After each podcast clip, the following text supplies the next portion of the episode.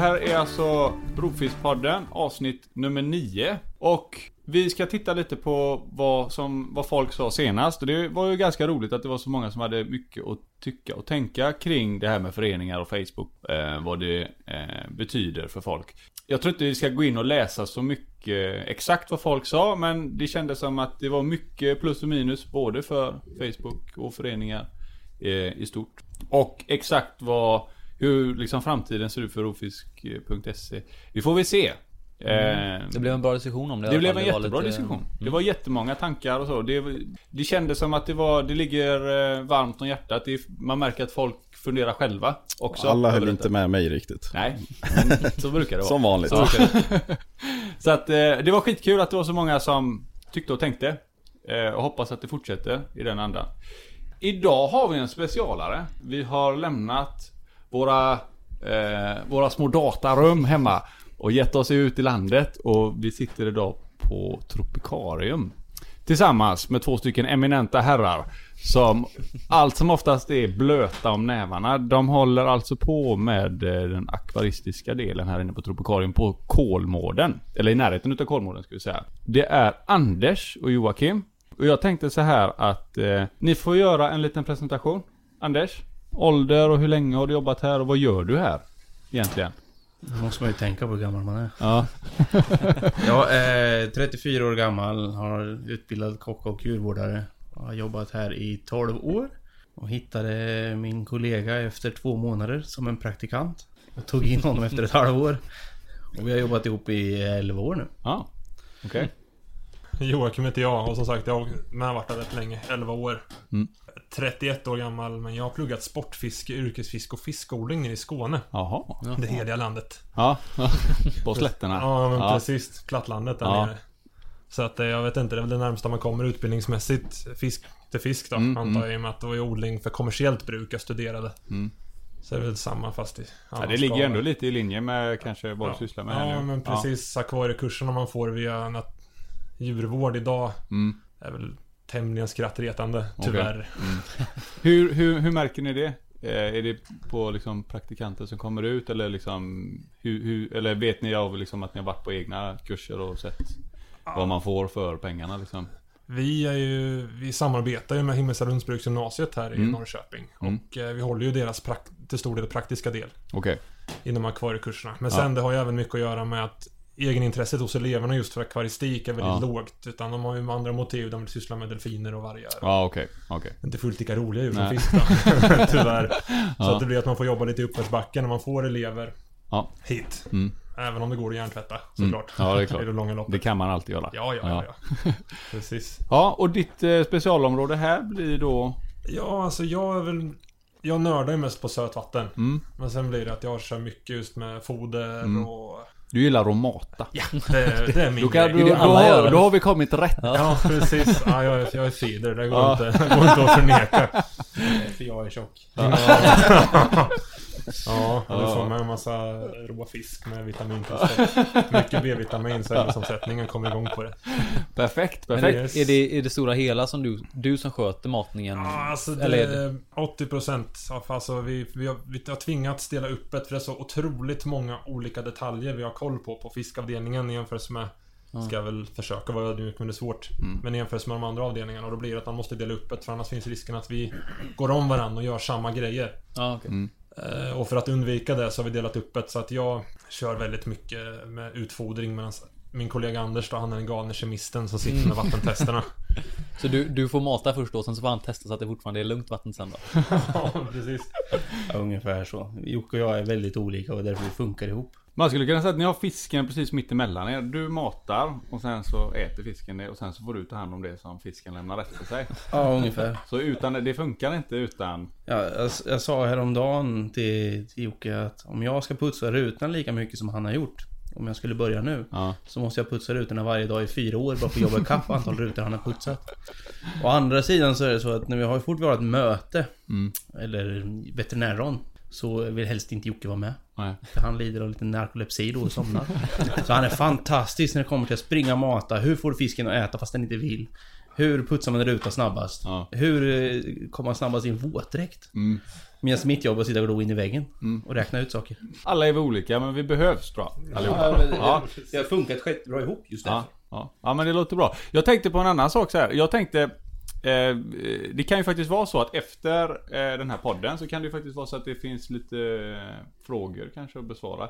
Så eh, nu vet jag inte, jag tror inte ni är medlemmar. Men jag har ju löst det då liksom. Jag har varit inne och kollat vilka användarnamn som är lediga. Så jag har ett par liksom förslag här som ni kanske skulle kunna eh, vilja ha. Anders har jag då. Då har jag dels Anders Panders är Ledigt. Och Sumpen Underline 87. Ja, den lät bra. Ja, då, har, då vet Den, ni det. den var min. Ja, den är. Och så har Sumpen är vi perfekt. Jocke då. Då har vi en som är lite rolig. Det är eh, Mata Mata. Ja, jag har faktiskt försökt få tag i sådana här sköldpaddor, men jag har varit nedröstad. Ja. Så jag tyckte det här var bra. Sen har vi också då den andra som är lite ytligare då. Det är Jockeboy. Mata, mata. Mata Mata. Då vet ni det sen efteråt att vi kommer skapa två stycken användare och då är det Sumpen Underline 87 och Mata Mata ni ska vända er till. Ja, det låter enastående I du. övrigt så tänkte jag vi sätter igång med lite frågor. Ja. Först och främst, vad är Tropikarium? Vad är det för något egentligen? Om man kommer hit, vad är det man liksom, vad får man som besökare se?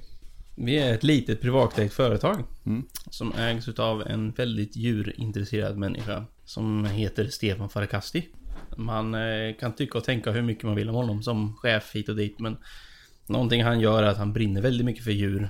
Och trots att han själv kanske är lite disträ ibland. Så företagets omsättning går tillbaka till djur. Mm. I den största utsträckning. Och vinsten han plockar ut ur det här företaget är minimal. Och det gör att många av oss har varit kvar och jobbat för honom. Mm. Okej. En eldsjäl helt enkelt. Ja, nu det har, nu har jag snott hans jobb så att Mm. nu, nu tycker han att Han är livet är överflödig. Ja. Men det har vuxit. Det är det är ett litet företag som sagt. Ja. Vi är tio anställda någonstans. När sa du att det startades? Det, det här fanns redan på 70-talet. Jaha. Men eh, Farkasti, familjen Farkasti tog Mm. över det här 90. Okej. Någon, Har det, har det varit liksom, alltså... Har det varit kvar- aktivt hela tiden sen? Ja, fast det var reptiler bara. Innan. Ja, okej. Så När... 1990 så tog Farkasti över och då introducerades det till 30% fisk. Mm. Okej. Så det var Farkasti-familjen som eh, introducerade det här och startade upp med fisk. Okej. Mm. Ja. Och sen har de bara expanderat. Så nu är det 30% smådjur, Mm. däggdjur, Mm. 30% reptiler Mm. och ja, 200% fisk. Mm. Helt rätt riktning. Helt rätt. Ja, och ehm, vad finns här? Alltså det finns ju jättemycket givetvis. Men det som kanske folk ser direkt, ni kanske har liksom lite maskotar favorit- sådär, lite favoriter kanske, eller? då. Det som, en person som inte är helt bevandrad med vad det är för fisk. Vi här kan ju, vi står ju och droppar liksom latinska namn men eh, För andra, vad, vad, vad har ni för djur som är så här, utmärker sig? Sandhajen? Ja, blir- ja Selma, vår sandtigerhaj. Ja, Ja, hon är väl en av de större i norra Europa. En Mm. gammal dam som har Mm. hängt här sen... När kom hon hit? 90... 96. ja. Mm. Gjorde hon. Vi hade ju två från början men en Mm. gick ju bort nu för två år sedan. okej. Det har varit väl en 28. Uppskattar vi det till. Det går ju inte att veta hur gamla de är. Ja. Tyvärr. Så att... eh, Och ja, Selma hon börjar med bli väldigt tåren nu. Mm. Men det, det är så lurigt för att jag känner till individer som har dött vid 15 års ålders. Medan den äldsta varit 42 och det hänger så mycket Mm. på liksom hur mycket man matar dem, vad de Mm. har för temp, hur mycket organen får jobba Mm, liksom. mm. Så vi matar ju på ganska friskt för att inte hon Mm. ska titta snett på övriga akvariefiskar. mm. Så det blir ett väldigt ståtligt djur som har växt fort och som mår bra. Men som kanske inte blir Riktigt Kanske går för fort så- helt enkelt då. lika gammal. Nej, men Nej. precis. Mm. Ja, okej. Så att det finns ju en anledning till att indier som käkar vegetabilier hela livet Mm. blir väldigt gamla liksom. Eh, Hur stor var hon när hon kom hit? 1,50. Ah, okej. 150 centimeter. Hur stor är hon nu? Nu är hon 2,5. Så 250. Ja. Okej. Väger 200 kilo. Hur mycket, Oj. är det liksom storleken som de blir i naturen också? Eller blir de större än så? Alltså sandtigerhajar som det där finns ju utspritt över hela världen. Det Mm. finns i Australien, Sydafrika eller Afrika. Mm. Och det finns i Amerika. Mm. Den här vi har kommer från eh, Florida. Mm. Och de är de egentligen minsta. Okej, av Allihop. Ja. Så hon ska inte bli så mycket större. Går man till Australien så kan du nästan dubbla på vikten. det är så? Okej. I övrigt då, det är, har ni några andra djur? Ni har ju lite apor och krokodiler och äh, saker Ja, som... Filosofin för tropikariet är vandring från regnskog till hav. Okej. Mm. Så man börjar med apor, fåglar, däggdjur, insekter, sånt Mm, mm. högt upp i djungeln, grodor. Mm. Och så kommer man ner och möter upp eh, krokodildjur och ormar som är lite lägre ner. Mm. Och sen kommer man ut i sjöar, floder, Mm. sist hav. Okej. Ja, ja, så det är allting. Man kan stöta på det mesta som är däremellan då. Det är det som är Ja. upplevelsen helt enkelt. Allt som är eh, i närheten av regnskogen. Och det är oftast ganska små djur. Mm. Det passar ju oss. Ja. Häftigt. Det var härligt med lite, lite Kul med historia. lite backstory på Ja, det. det är bra. För det är faktiskt Jag har ju själv funderat på mycket när man Ja. varit här vad Särskilt då det du sa där när det startade och när det började komma akvarium Mm. och sånt. Mycket Det intressant. hade jag ingen aning om. Alltså både hajakvariet och Rockadammen var ju stora fågelvoljärer med papegojor från början. Jaha. Så att det var ju inte ens vatten utan det var ju hur mycket fåglar som helst istället. Okej. det gjorde de ju ett klokt beslut då. Ja, det är klart. Men ljudvolymen gick ner ganska drastiskt Ja, när men det... verkligen. Ja. Men tänk er hundra papegojor som skriker ja, ja. ja. Överröstar varandra. Man blir ju psykstörd. Ja, Om man nu får Då är det bättre så med fiskar. då är det bättre med Oh, fiskar. ja, mycket bättre. Ja. Helt klart. Vi kommer försöka hålla en liten rödare tråd. Och då är det eh, Jocke, Joakim. Eh, mat. Det är det vi ska försöka liksom, jag vet inte, bena ut lite grann. Och, så att folk får ett hum om vad, Vad det faktiskt är- krävs för att hålla Vi, våra snack, fiskar. vi snackar ju mycket ofta på, på forumet. Mycket med Det är en het debatt liksom. Det, det, alltså det rör sig allt ifrån att du ska försöka få din fisk att börja äta. För det kan ju vi ha problem med ibland, att den är vildfångad. Och det är ju samma problem som ni ställs inför emellanåt. Att den är vildfångad kanske och inte är van vid att käka liksom pellets eller räkor eller vad det nu är man slänger ner. Utan det kan vara andra saker som de vill ha. Till att det blir ohälsosamt. Alltså de äter så mycket att det är ohälsosamt. Så det är liksom ett brett spektra. Där. Eh, men det första, liksom, vad, vad består era mat av? Liksom, vad är majoriteten? Om vi nu tittar på då, de fiskarna som kanske vi håller och tänker är det stora kal. Jag, hade med varit intresserad av att höra med vad, om ni har växtätare, köttätare, de som äter båda, om vad ni har för sorts mat Mm. liksom. Alltså det, vi, som sagt vi har ju både herbivorer, omnivorer och karnivorer. Men det är, det är framförallt rovfisk. En majoritet av all fisk käkar ju på något eller annat sätt liksom le, Ja. levande ja, djur. ja. Och sen har vi även kommit fram till att många av dem som är växtätare som vi har haft eh, ja, kirurgfiskar och en del malawi, tanganyika-skrid och Mm. sånt där. Och då, vi- då gör vi räkmix. Mm. Men där kör vi faktiskt utan vegetabilier. Okej. För att räkskalet funkar så bra som eh, fibrer i fodret så att Mm. magarna funkar klockrent på fisken ändå. Mm. Så att då kan man fuska och komma undan med det. Det blir lite dyrare foder men Men då, då funkar det alltså att köra med... ja, så länge man har skalet så eh, kraschar inte magarna på dem. Okej. Är lägre i magen. Ja. Du får säga det igen. Vad sa du? Sy syran är lägre i magen? En växtätare har lägre syrahalt i sin. Ja men precis, precis. För de behöver inte bryta... Ja, precis. De, be- de behöver inte bryta ner eh, kalcium och sånt där i Ah, benstruktur och, och så här som en rovfisk gör. Så att, eh, om, alltså allätarna, ja, de faller ju med in i rovfisk. Mm.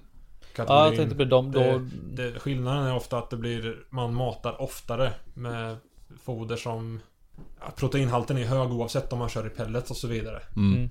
Men eh, den största skillnaden är väl att just, ju mer rov, rovfiskinriktade de är desto, och ju större de blir desto mer Mm. sällan får de mat. Mm. Ja, precis.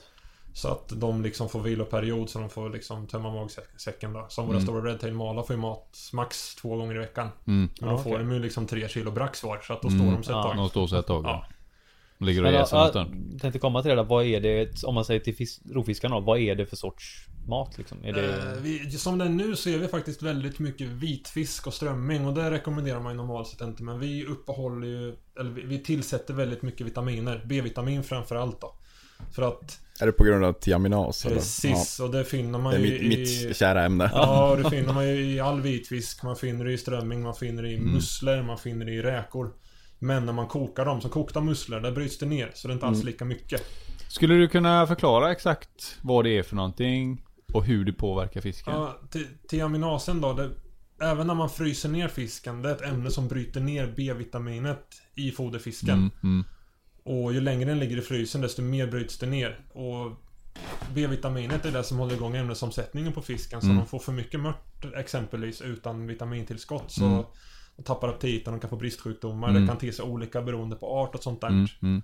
Kan det vara att de stannar helt i växten och Det, också det då? kan även påverka där i viss utsträckning då. Men så länge man... Ja, variation i kosten är alltid nyckeln Ja, givetvis. Mm.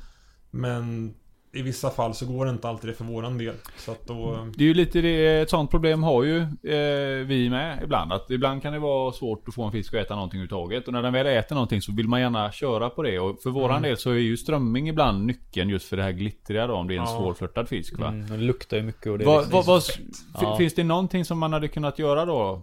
Fram tills att man får den att äta någonting annat för att göra då till exempel strömmingen kanske lite nyttigare. Fiskar överlag behöver inte vitaminer. Nej. De kan producera allt i stort sett. Förutom om du ger dem för mycket metaminaser. Då bryts B-vitaminet ner. Så enda sättet du ska egentligen få en fisk att få vi vitaminbrist. Det är om du aktivt ger en fisk som bryter ner teminaser. Eller B-vitamin. Får de B-vitamin i kosten så kan de i stort sett inte få vitaminbrist. Förresten producerar de. Okej. Du kan överdosera vitaminer. Ja. Och generellt så ska jag säga, får en fisk B-vitamin så kommer den växa och må bra. Om den inte får B-vitamin då slutar den bara äta.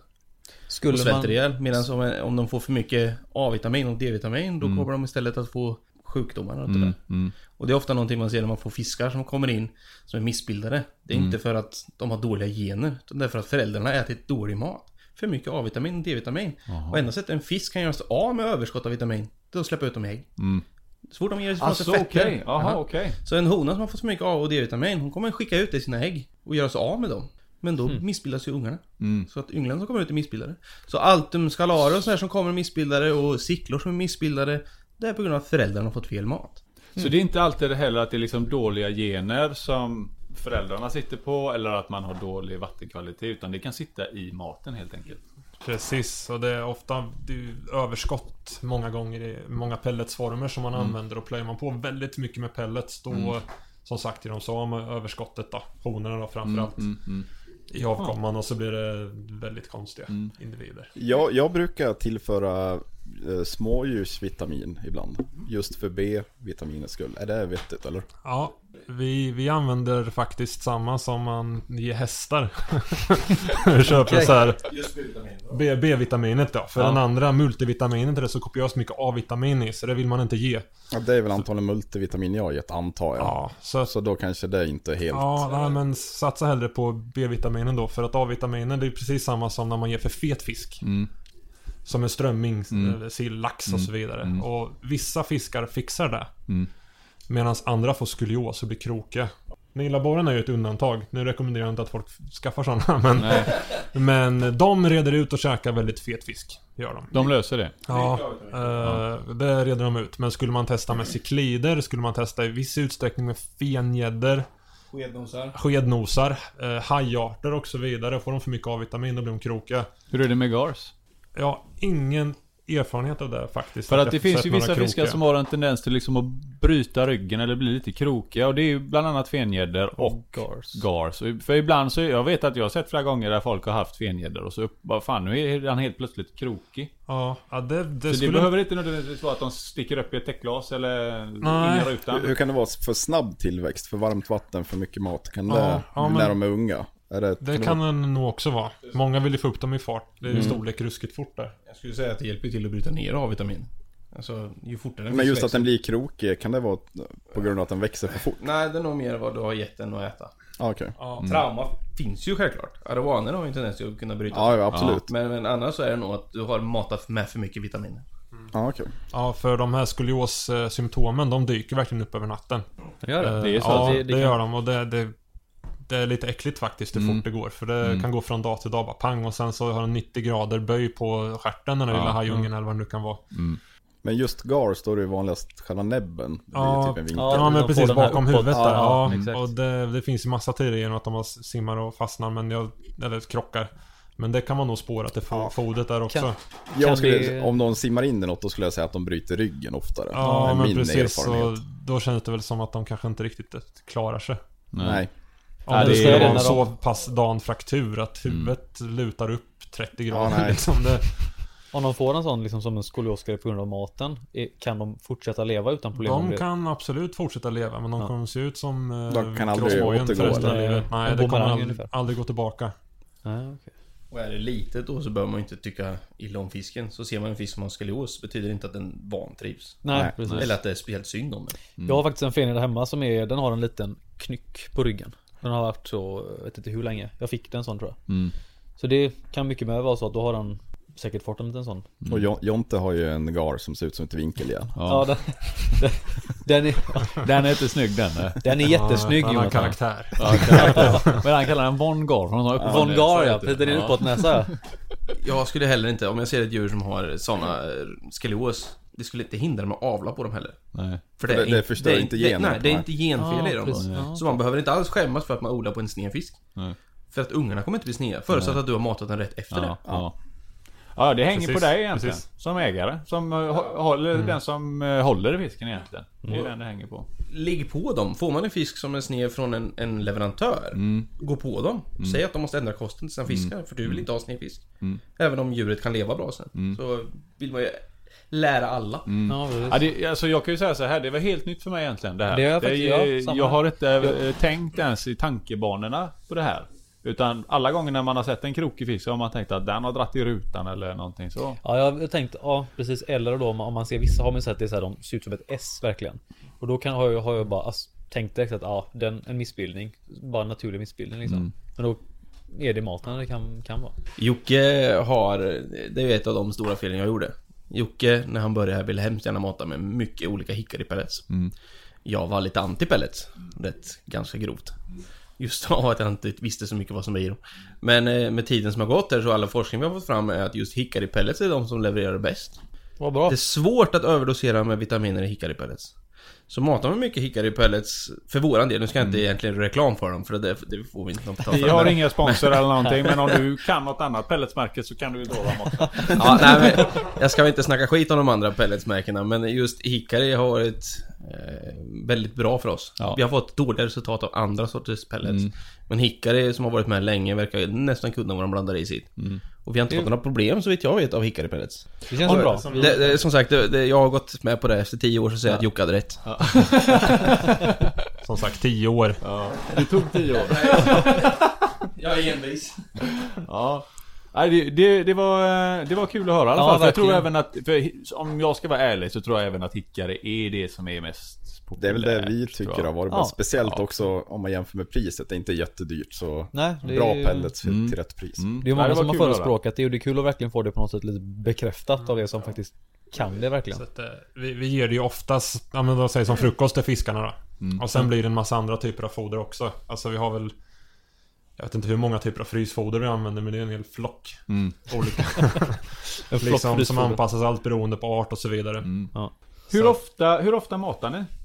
Och hur ofta bör man kanske mata? För det kan vara lätt att bara, ah, får bara mata Ja, lite. mata Han lite ser lite hungrig ut. Ja. Och så är det liknar en ballong liksom egentligen. Min Ja, Tropical ja, Gar, den eh, är ju som en flytkork vid matningshålet. Så Ja. han har ju fått en kroppsvolym därefter också. Ja.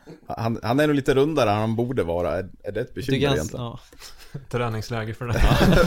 Men det är svårt liggande vid matningshålet hela dagarna. Han får ju mat först, typ. Ja, ja men det är som ett exempel där som ni kan, alltså skednosmalar de förekommer ju en del. Och de kan bli upp mot en 35 kilo men i hobbyn ser man aldrig de blir så stora. Nej. Det är för att de här jäklarna, de behöver strömt vatten för att nå de där sista 20-30 centimetrarna på Ja. längden. I Motion. en utav våra, eh, jag vet inte vilket avsnitt det var nu men eh, då var det faktiskt en, eh, vi pratade om en studie en utav tidigare poddarna angående släktet Brachyplatystoma. Att de vandrar något kopiöst långt liksom. Och det är ju någonting som vi tänkt så här många gånger. Fan det kanske är så att de dör på grund utav övervikt för att de kan inte omsätta energin i akvariet. De kan liksom inte bygga muskelmassa. Det, alltså det blir ohälsosamt för dem för att vattnet står för stilla. För vi kan inte ge rätt naturliga eh, vad ska man kalla det, omständigheter i akvariet. Som de bör ha kanske. Ja, nej, de man ser i fångenskap är ju i regel obscent feta. Ja det är de. Och de jag Okej. obducerat, eh, ja, det är väldigt mycket fett i de här Mm. djuren. Kopiöst mycket. Och det är inte så att de liksom får en diet annorlunda än de andra som Nej. inte blir feta. Nej. Men alltså det är helt klart en fisk som gärna behöver rejält strömmande vatten. Mm.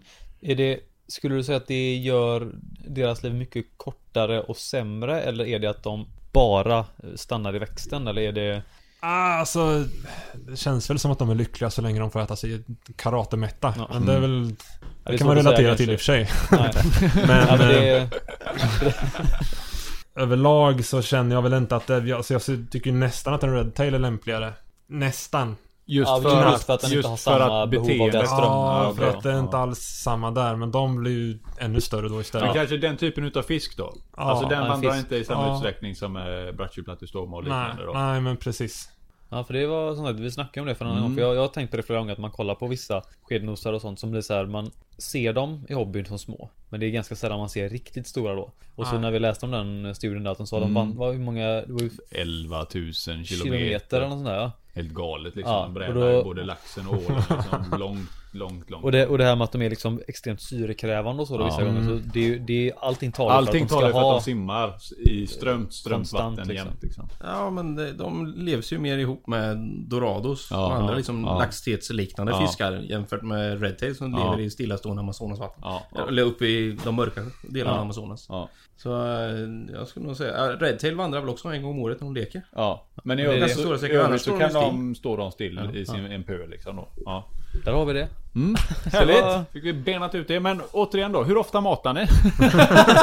Vi vill ju veta hur ju just veta hur det. mycket jag ska Ja, mata. Det, ja, det, det är olika för varje art känns det Ja. som. Men om man ser till som sagt växtätarna eller fiskyngel. Mm. Då kan de få mat fyra, fem gånger om dagen. Beroende på. Ja det förstår man ju, de går och pickar Ja, och sen så har vi då andra änden av spektrat då tjockis Selma som får mat en gång i veckan. Ja. Som idag fick hon en, eh, ja men precis såhär sandtigern, hon fick ju en sej på 8 kilo. Men sen Ja. är hon nöjd i, i sju dagar. Mm. Med viss marginal. Mm. Innan Ja. man får trycka in en mer då liksom. Ja. Men eh, sen det, det har så mycket att göra med hur, hur gamla djuren är. Mm. Hur, vad de har för, om de befinner sig i tillväxtfas eller inte. Vad är liksom. tillä- tillväxtfas? När, när, när, när är fisken i en tillväxtfas? Ja, man, i teorin kan man väl säga att det är tills de når eh, könsmognad och sen bit förbi det. Det är Mm. lite individuellt även där. Skulle man kunna säga rent övergripande att när de är yngel och små ska de ha mat kanske lite mindre fast flera gånger per dag. Ju äldre de blir lite färre ja, gånger. Ja, men liksom. precis, precis. Och även känns- kombinera med karatevattenbyten. ja precis. Ja. Såklart det. Men... eh, Vattenbyte är vi bra på. Mm. Det, Det, det, det är nice, det är nice, det är nice. Det är golvbrunn och överrinning. Precis. Bara, sätt på kranen och så låt den Det stå. beror ju lite på lek också. Ja. Ska de producera bebisar så är det bra att få mycket mat. Men, Mata upp dem. men må, många fiskar ska ju ha mat inför och sen sluta matas. Mm. Medan andra ska ha mat tvärtom. Mm. Svältas och sen matas på. Det är klart, då får man ju Ja veta det är klart vad man det måste gå till hur det ser ut i naturen men Jag tänkte om man, ah, det är ju alltid svårt att ge någon generell, eh, något generellt tips sådär men Visst så märker man ju själv att fiskarna mår ju bättre kanske när de börjat nå vuxen eh, storlek Och hålla nere på maten. För att de ligger ju bara och jäser eh, alla. Ja, ja, de lägger ju bara på sig. Ja, Ja, ja nej, det känns precis, inte det- nyttigt eh, Nej, alltså, och som sagt, de, de är vana vid svältperioder i naturen med. Mm, alltså ja, de flesta större rovfiskar som kommer upp i en 40 cm fram, de kan ju gå ett par månader utan att äta. Utan Det så. att det liksom... Så om man har en tjock fisk, det är helt okej att egentligen sluta mata den om det går. Ja, herregud ja. Den kommer ju nå, nå en depression ganska snabbt. Eh, men det är ju... Men den överlever. Ja, ja, ja, herregud. Ja, det är absolut ingen fara. Det- de jag har faktiskt- reserver som är otroliga. Tänkte komma till det, kan ju, då är det ju faktiskt till och med nyttigt då att faktiskt hålla uppe matningen då och då. Ja, det tycker jag Vad är, en, definitivt vad är en giltig period som ni tycker? Om vi säger så här, men den normala akvaristen han matar en gång om dagen, säger vi, en näve med någonting. Vad, vad är nyttigt liksom för en fisk som ligger någonstans mellan 30 och säg 60 centimeter? Det kanske är jättesvårt att ge någon generell så, men alltså vad är en... Det jag tänker på lite grann är så här, ibland när vi har fiskar som inte äter någonting så kan de gå så jäkla länge utan mat. Och sen när man väl får dem att käka så bara tvärdör de. Och det som folk har teorier om är att bakteriefloran i magen är liksom död, typ. Och när de väl får i sig någonting i magen så... Alltså, när, när man väl får igång dem efter så lång tid, då får Ja. man ju vara ganska varsam med vad man stoppar i dem och Ja, hur okej. mycket. Ja. Så att man tar det lugnt, för annars så finns risken att de får förstoppning och Mm. som sagt att bakterierna inte hinner med. Mm. Och på bukvattensot Ja. och karate Ja, dör. ja. Liksom. Men eh, en vecka? Inga Det, konstigheter? det är inga konstigheter. Nej. Absolut. Alltså, men då gäller det att det, är ett relativt vuxet djur då. Ja. Liksom. Ja. För annars så hämmar man ju tillväxten om det är mindre djur. Så det där med, med bakterier, det måste nog ha mer med omnivoriska och herbivoriska fiskar. Det kan jag tänka mig ha större menar, en, en, obducerar man en haj som har en stor magsäck där det bara är en jäkla massa syra och sen så är det en rak sträng bara ut till analen. Ja. De har inga tarmar. Nej, det det finns är ytterst lite. De ska bara suga upp det sista. Mm. Så att eh, ett rovfisk kan du svälta så länge hullet funkar. Men Det kommer då- inte att bli något problem om du får igång den. Nej. Jag tänkte säga sen när du väl får igång den då, ska, då ska man ändå vara lite försiktig med vad och hur mycket eller? Ja men det är klart, nu ska Ja. du vara med allt. Men Ja. eh, jag tror inte det är bakterierna i sig som gör den får Okej, problem. utan det kanske är mer... Chocken av att hoppa, hoppa igång alla organ. Ja. Jag menar, lever och njurar ska ju jobba. Mm. Mm. Och är inte de vana att jobba så går de ner på sparlåga för allting handlar om att spara energi. Men och ute i naturen, om den inte har hittat mat på en månad eller så. Ja. Sen hittar den en- ett stort byte, det kommer den ju sluka Ja. på en gång. Men Det- sen är det förmodligen inte säkert att de får något dagen efter. Jag Ja, tror, nej, jag, tror, det är jag, jag tror inte det är fara att du ger den mycket En på gång så, utan det är utan det är att du ger den mycket sju dagar i sträck sen. Ja, okej. Att den inte hinner bearbeta den för han har förmodligen tagit det en dag och sen har det gått sju dagar till och sen har han börjat äta successivt igång. Man får ju efterlikna lite vad som är troligt att den kommer att stöka på. Ja, okej. Okej, men Ja. om man tittar på, om man tittar på, ja men, eh, herbivorer och omnivorer så här, Det finns ju, vi har ju fiskar som är, alltså alla fiskar på rovfisk är ju inte karnivorer allihopa. Alla äter Nej. ju inte bara kött utan vi håller ju liksom lite allt möjligt däremellan. Eh, jag tänkte på de eh, Madagaskarcykliderna som du har till exempel. De är väl... De käkar lite allt möjligt. De om käkar ju lite allt möjligt. Vad skulle hända med, alltså hur ska man liksom hantera det om man har en fisk som är för tjock? Man vill hålla nere på maten lite grann men man vill inte få problem åt andra hållet så att man svälter den för mycket. Alltså då, då kan man ju anpassa och ge käk som inte kanske är så näringsrikt alla gånger. Om det är en fisk som Smalare är... mat, Ja, smalare mat. Samma mängd eller volym mat men att den är smalare. Ja, alltså så länge det inte är så innehållsrikt så kan de i teorin käka hur mycket som helst. För det ramlar ju bara rakt igenom. Det blir Men hur funkar det om, om en ren rovfisk? Om man börjar ge den till exempel pellets som är mer vegetariska pellets? Eh, Bara för, som utfyllnad för att den ska bli Ah, mätt. alltså- Kommer det vara skadligt eller är det bara det funkar som Det åker, utfyllnad? åker rakt igenom Ja. i regel. Så länge det inte är för stora partiklar så eh, passerar det bara. Mm. Så att det är ingen fara. Jag, jag tänker på när vi fick våra petrokromisar. Som har svultit i tre månader. Mm.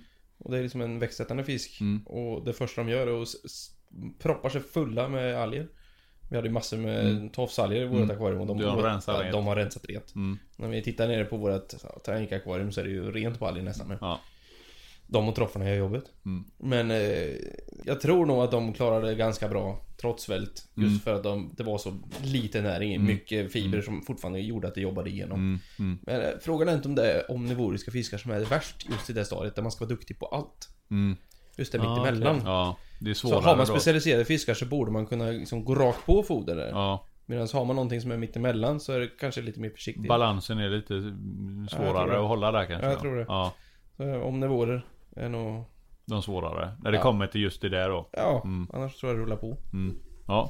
Vad, eh, när ni matar så, det ju kanske kan vara svårt att efterlikna naturen och sådär men Är det någonting som ni strävar efter när ni matar? Alltså eh, jag tänker nu när ni matar hajarna där så var det liksom hela fiskar och såg att du Höll tag i den lite grann men det kanske var mer lite. för oss besökare att det skulle se häftigt ut men Tänk när ni utfodrar så, matar ni liksom med Med mat som ska likna naturen? Alltså det, i den mån vi kan ger vi dels är det helkroppsdjur Men det är mest för näringsinnehållet Ja. Som vi ger Och sen försöker man ju hitta en Foderstorlek som i viss utsträckning påminner om det de får i naturen. I viss utsträckning. För att som sagt en redtail kan trycka i sig väldigt stora grejer. Ja. Och även en sirsla kan göra det. Ja. Om jag vänder den med att äta relativt små saker. Då är den inte lika benägen till att dra kopplingen till nyintroducerad fisk. Smart. Att bara den där, eh, jag käkar något som var lika stort som den igår. Det, så ska de inte tänka. Nej, nej. Eh, Så att man får ju fuska Man lite. man, dem man, lite, Ja, man får prägla dem och manipulera dem så att Ja. de inte ägnar sig åt... Uh, äta Dumheter. Ja men precis, otyg. Naturliga dumheter. Ja. Yes. Jo men det känns ganska logiskt Ja. för, att man, för, att man ska, för att ni ska få det att fungera på det sättet som ni vill. För ni kan ju inte bara fylla på med neonteter hela tiden liksom. Nej, nej ja, men, men, som vi har nu tre stycken på tok för stora, eller inte på tok för stora, men stora Clemensis. Ja. Och vi har tio stycken små Mm. som vi ska släppa i. Jag kan säga om Jocke skulle släppa i dem nu så skulle de bli uppätna för att de är precis samma size som fodet han ger de stora cyklarna. Det är så. Mm. Och de stora cyklarna, vad är de nu? 60? 70? Ja. 70 De är rätt lagom. Ja, de är väldigt lagom. Och de små är ju kanske 15 centimeter. Så de är precis lika stora som fodret. Ja, ja. Men om, när de är 30 cm så ska de ju vara större än fodret. Även om cyklarna förmodligen fortfarande kan äta upp sådana Ja, storlekar. Men förhoppningsvis har de liksom släppt tanken på att äta någonting som är sådär stort. Även om de fysiskt skulle kunna klara av det så är de liksom så pass vana vid att käka. Det kan jag ju tänka. Alltså jag kommer ihåg när jag har matat min stor eh, ormhuvudsfisk. Med pellets i typ, ja, säg ett halvår. Och så slänger jag ner en oskalad räka, någonting som man har ätit hundratals av. Men det var väldigt länge sedan. Då stirrar han på den. Och sen Länge. så flyter den förbi. Och så står han och stirrar på mig och väntar när jag ska slänga ner pelletsen. Ja. Märker ni av det? Eller kör ni så brett hela tiden att de aldrig riktigt De är, blir sådär? De är ju såna kopiösa vanedjur så det finns ju inte fiskarna. Våra sköterska hajar. När, vi, när vi matar med sill eller lax och skämmer bort dem några veckor och så tar man fram braxen igen. Nej, och så, inte så kommer den ut igen. Ja. och sen så ger man dem igen, så poff, kommer den ut igen och så tredje gången, ja okej.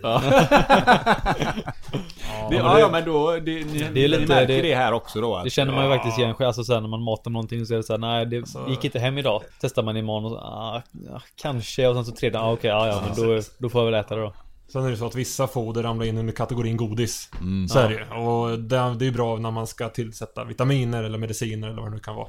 Och strömming är ju definitivt en sån. De flesta Ja. gillar ju strömming. Även räkor är också en sån här favorit som går hem. Håller man på med bro- broskfiskar så är det bläckfisk. Då är det den vägen man ska gå Ja. om man ska lura i dem grejer. Torsk. Det, är det enda som heter torsk här i världen, det är människor och andra torskar. För Jag måste alltså- fan säga detsamma, vi har sådana problem, det är bara smula ner och de hostar upp all Ja. skiten och så bara ligger det- överallt. Alltså, du vet jag är och fiskar i Norge en del och försöker man häkta på en torsk som bete, Mm. en död torsk då, då kan man förvänta sig torsk. Ja, ja hälleflundror har väl inte så, de bryr sig Nej. inte så mycket heller. Kanske, vad heter de? Brejflabb heter de ju på norska. Ja, ja, ja, men det är inte många som äter det i alla fall. Och Nej. försöker vi ge torsk Vittling exempelvis, Mm. då är det bara de som är som hetsiga som faktiskt äter det. Sirslarna trycker i sig det. Mm. För att de är så jäkla giriga. Hellre att de äter något som är äckligt än att polaren får det. Ja, och den mentaliteten spelar vi på väldigt mycket här för Ja. att få i fiskarna mat om de inte vill ha. Jag kan Känner igen det. Ja, ja, ja men det är helt hopplöst. Ja. Så att... Eh, Jag vet inte om vi, jag vet inte om vi snackade om det förut där, men vad, mer specifikt vilka sorters fiskar ni faktiskt matar med? Men om vi gick Okej. över det. Var det...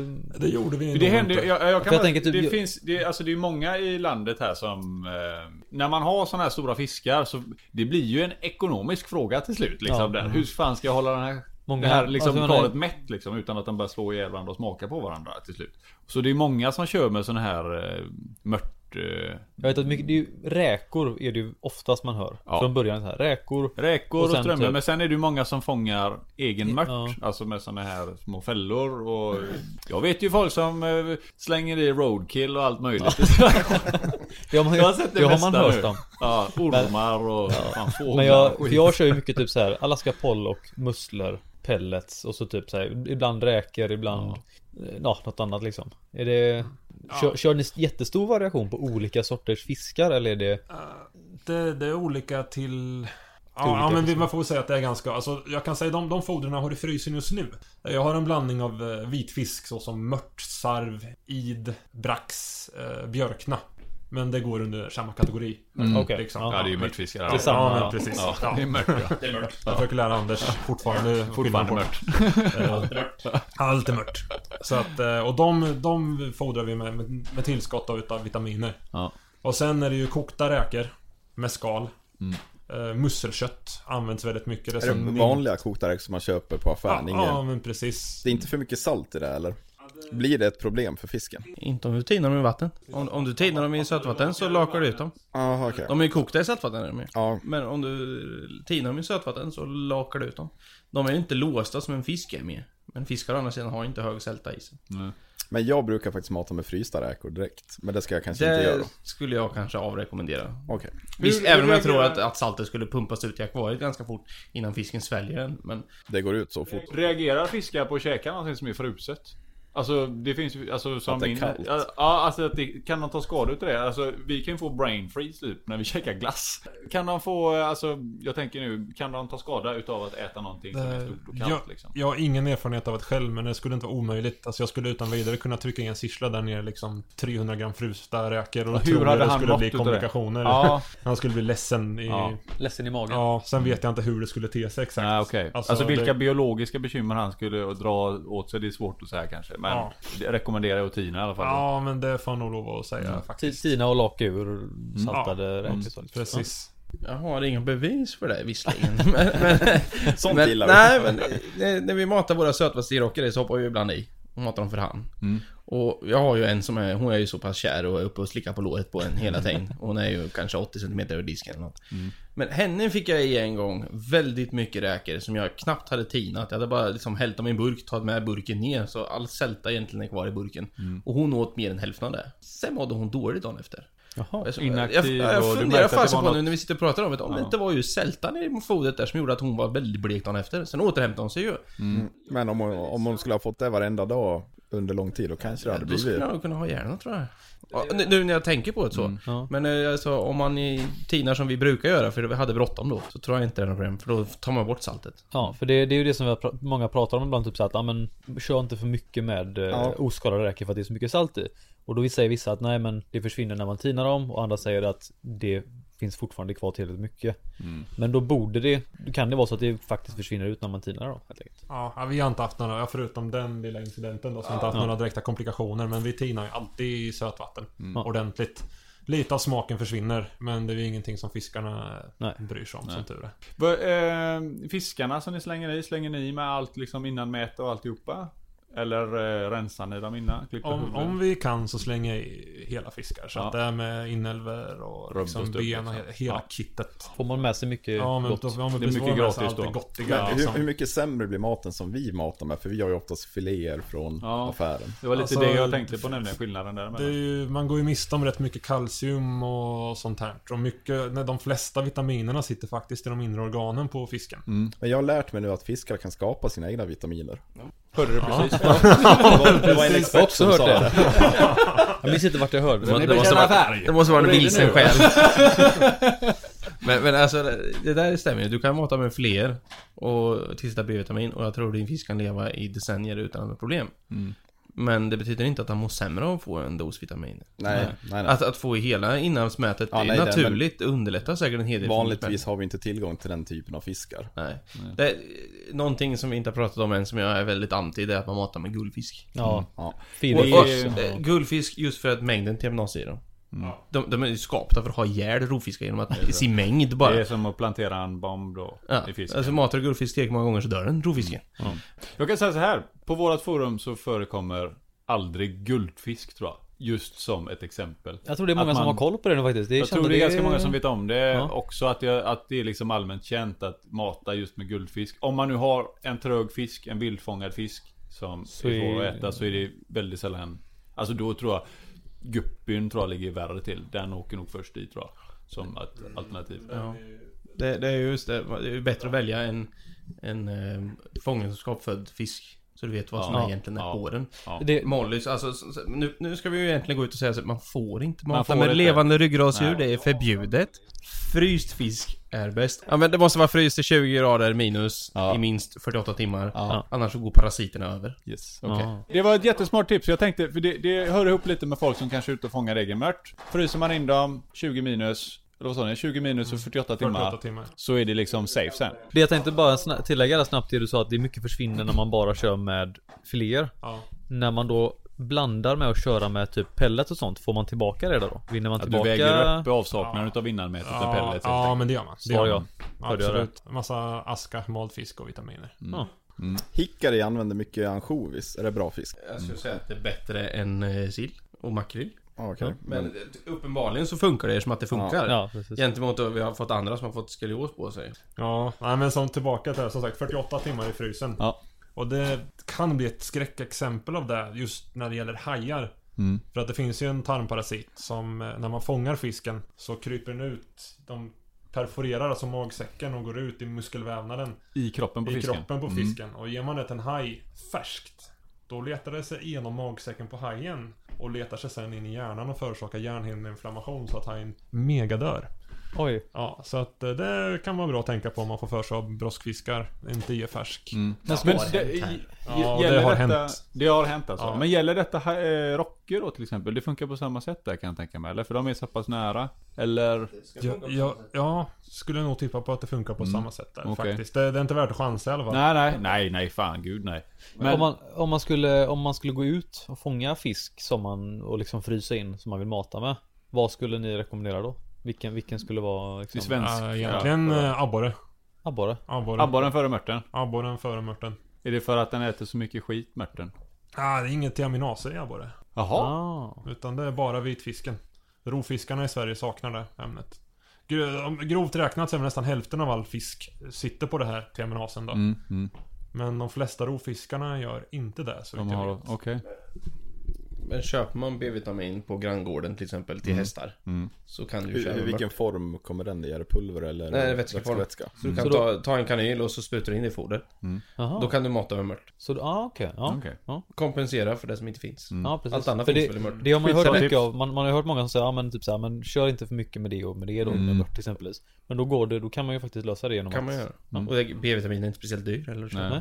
Sen ska man ju bara akta sig för att man kanske inte tar de som absolut högst upp i näringskedjan. Gädda skulle inte jag rekommendera. Nej. Gamla gäddor ska ni er Vi ska äta gamla gädda, så efter, efter fem kilo ska man väl inte ens äta gäddan Nej. som människa typ. Och jag Nej. tror gravida ska- skulle inte äta gädda överhuvudtaget. Undvik alla de här som fortfarande hemska ämnena som finns ute i naturen som Ja. går... De hamnar ju längst upp. Ja. Men ni kan ju tänka liksom en, gravid ska ju inte käka strömming mer än tre gånger om året och så käkar de en gädda som lever uteslutande på den här fisken nej, liksom. Jag förstår. Okej, men det, det var faktiskt intressant det med abborren, att den var ett bättre alternativ rakt Ja, av. Om det nu är så att ja. man har det lättillgängligt så kan ju det vara ett jättebra. Precis. In i frysen i två dygn, på kallaste, och sen är det bara att köra. Ja, sen, sen är ju visst vitfiskarna är trevligare för att det är mindre taggar och det är lättare att mata med liksom. Mm. Men just som foder så är abborren så rent som foder så skulle jag nog vilja påstå att abborren ligger. Mm. Ja, ja, så får Eller man... gös, något annat dyrt. Ja. Precis. Riktigt svårt ska det vara. Det är det bästa. Ja, ja, ja, för fan. Fint ska det vara. Exklusivt. Ja. Ja, ja, ja. Ja men eh, härligt. Ja. Fan vad det är matnyttigt. Matnyttigt! Ja. Eh, det var grymt. Och som sagt, har ni eh, mer frågor sen? Eh, nu pratar jag till lyssnarna, inte till er. eh, så är det alltså, vilket användarnamn sa vi? Mata Mata. Mata, mata. Ska ni vända er till. Vi kommer eh, fixa, fixa det sen. Jag fixar det. Ja, Herregud. Ja, som sagt. det, det, jag, tror, jag tror att eh, Jag tror att det kommer vara många som kommer ha frågor eh, angående detta sen. För att det är många som sitter med liksom specifika uppsättningar och har sina små eh, problem och små bekymmer liksom för att man ska... Förhoppningsvis kanske man kan, kan, man kan svara på det själv när man har fått så här mycket bra info nu. Exakt, man kanske kan få svar på det själv. Och med det så har vi matat. Och så har vi en länk kvar i kedjan och då är det det som kommer ut. Och vem är det som tar hand om det? Det är Anders som tar hand om filtrering och vattenkemi. Ja. Men eh, min första tanke är så här, hur, hur gör ni egentligen när ni planerar en filtrering? Vad, vad utgår ni ifrån? Utgår ni ifrån hur akvariet kommer se ut efter tre år och så börjar ni där? Eller ökar ni successivt med filtreringen? Alltså allt eftersom fisken växer eller att eh, det blir fler, mer fisk i akvariet? Hur, hur tänker ni liksom? I jag tänker första gången nu, till exempel det här stora akvariet nu som ni haft igång Ja, det i två år. Där stora med rocker och RTC. När ni startade upp det, hur tänkte ni angående filtreringen? Till början ska vi fråga hur mycket pengar har vi? Det är där, eh, det är där det Ja, hänger. alltså du kan ju lägga en miljon på filtsystemet om du vill. Det är så? Ja, akvariet i sig kostar väl närmare en miljon. Mm. Och filtsystemet av det här var inte en miljon. Just Okej. för att jag, vi hade ganska mycket sparat. Mm. Återanvände. Mm. Finns ingen anledning att slänga saker som fortfarande fungerar. Nej. Men eh, tanken var väl att det skulle vara mediumbelastat akvarium. Mm. Var tanken. Det Mm. går säkert att knöla i dubbelt så mycket fiskar mot vad det är nu och det Mm. skulle fortfarande fungera. Med Men, nuvarande eh, filtrering? Va? Med, med nuvarande filtrering? Ja, jo, du? ja. Men jag tror att eh, eh, filtreringen är övermådig nu Mm. fortfarande. Mm. Men när det blir 30% till belastning så Mm. börjar de närma sig sin eh, Mm, arbetsgräns Ja, någonstans okej. där. Mm. Syrehalten i akvariet kommer ju avslöja hur det går. Mm. Och grumligheten i akvariet. Men än så länge har jag inte märkt ett dugg. Det var väl i början Nej, det ser kanon ut, det måste vi säga. Det var ju riktigt, riktigt fint allting. Alltså när man tittade på grejerna. Det var riktigt snyggt gjort alltså. Eh, Det är Jocke som har gjort inredningen. ja. Storhetsvansinnet växer där borta Ja. nu. Vad- Ja. när, när, ni, när, ni, när ni sätter igång eh, liksom, eh, tankebanorna kring eh, filtreringen. Hur, vart, vart börjar ni? Vad, vad utgår ni ifrån? När ni ska filtrera vattnet, vad är liksom första fokuset? Hur mycket vatten är det? Hur mycket vatten? Om vi säger då, där nere 75 000. Ja, det, är, det är faktiskt, hur- har- det är faktiskt har ni 80 000. 80 000 liksom. då. Ja, men alltså, räknar ni med vattnet som går i liksom Nej, det, hela volymen Det- och hela det- systemet också? Ja, det är hela volymen vi Ja. går på. Mm. Nu, nu vart vi ganska lyckade där, för vi hade faktiskt inte räknat med att rockerna skulle göra så bra jobb i sanden. Ja, Nej. de städar ju dem. De, ja, vi hade ju, vi förväntade oss att vi skulle få herrens jobb där det och Mm. hålla rent sanden. Mm. Och så första gången vi var nere i bottensög så är det ingenting med detrit i sanden. Mm. För rockorna vänder upp och ner på precis all sand. Hela tiden. De luftar Skaffa hela- rockor allihop. Skaffa rockor. Alla Ja, borde rockor. Ja, jag menar Ja. alltså, så duktiga de är på att gräva. Det är ju liksom 15 cm sand där i. Ja. Överallt. Gräver Det är igenom kanske hela man säger skiten. då typ när folk knallar in på sot och så bara nej nej du ska inte ha en sån sugplopp. Utan du ska ha en rocka. Du, du, ska, du ska inte ha en, du ska inte ha en Ja, en slamsugare, du ska ha en rock. Precis. Ja, nej men just det, det är tre positioner där det står still. Ja. Eh, där det är okontrollerat. Mm. Är ju ajabaja. Det ska man hålla sig borta ifrån. Aktiv sand, det är det man ska. Eller det ska vara liksom rörelse i den. Ja, På ett det är eller annat nå- sätt. Någonting som är bra som vänder på sanden. Ja. Eller så har du väldigt lite sand. Mm. Ja. Alternativt att du inte har någon sand alls. Mm. Men det kan ju inte vi ha. Vi Nej. måste ha sand. Mm. Men, men eh, vi har varit gynnade av det. Mm. Men annars så tänker Det, jag på... ja, det var ingenting ni hade tänkt att det skulle vara ett, ett, ett plustecken helt enkelt. Nej, att vi- rockarna vi- skulle göra ett sånt Nej, vi bra trodde jobb. vi skulle få jobba förbannat där i. Ja, Men just nu är det bara rutan som ska putsas hela tiden. det är det. Det finns så det räcker på den där rutan med kan jag säga. Nej, alltså det är ju bara... Vi kanske skulle haft en sugplopp då. Nej, så vi, vad är det vi har? Vi har väl 10 stycken giveseps som simmar där i. Mm. Ja, ja det, det ökar ju på i dammarna av sig självt här. Helt plötsligt så dyker det upp fiskar mellan 25 och 40 Ah, det ska vi inte berätta. jag vill inte ha fler. Det kan, Men att det är det folk som kommer hit och spontant släpper i dem bara utan att ni märker. Det har dykt upp Har det djur hänt? här. Det har dykt upp djur här som Skojar vi inte eller? har släppt. Nej. Det har dykt upp allt möjligt spännande här som folk har tagit hit. Alltså nere i era... Ja, Hur, hur får de med sig fiskarna in i det vet vi inte. Det har dykt upp sköldpaddor och fiskar och... Kamouflera dem i barnvagnar vet du. Ja, Ja, jag, jag tror det. Barnvagnar med påsar under. Det tror jag mycket väl. Röd och gulögda sköldpaddor och gibiceps och plekos. Det. oj. Det, har, det är så alltså? Ja. Slänger de ner dem i rätt kar i alla fall, eller? Nej, alltså vi får ju ett helvete av det. Vi vill inte ha ett så. Nej, Nej, nej, det är klart. förstår vi. Alltså vi, Ja. vi tar emot så mycket djur vi kan, men oftast är det ju nej. För att Mm. vi har redan fullt överallt. Mm. Men, men om de tar och... Jag har liksom avparasiterat eh, en av dammarna. Mm. Tagit bort alla de här Gyrodactus eh, ihjälmaskarna som finns. Mm. Och så kommer någon och slänger in en stor mal där i som förmodligen bär på det. Mm. Hur jävla sur blir inte jag då? Mm. Ja, så Bara, bara att någon skulle få jag för sig att kan nej jag är kan gå och ja, gå- jag står går och släpper ner den där. Det är ju... Alltså det är en sak när Men- folk typ släpper ut sommarkatter, men om de öppnar dörren till grannen och slänger in den.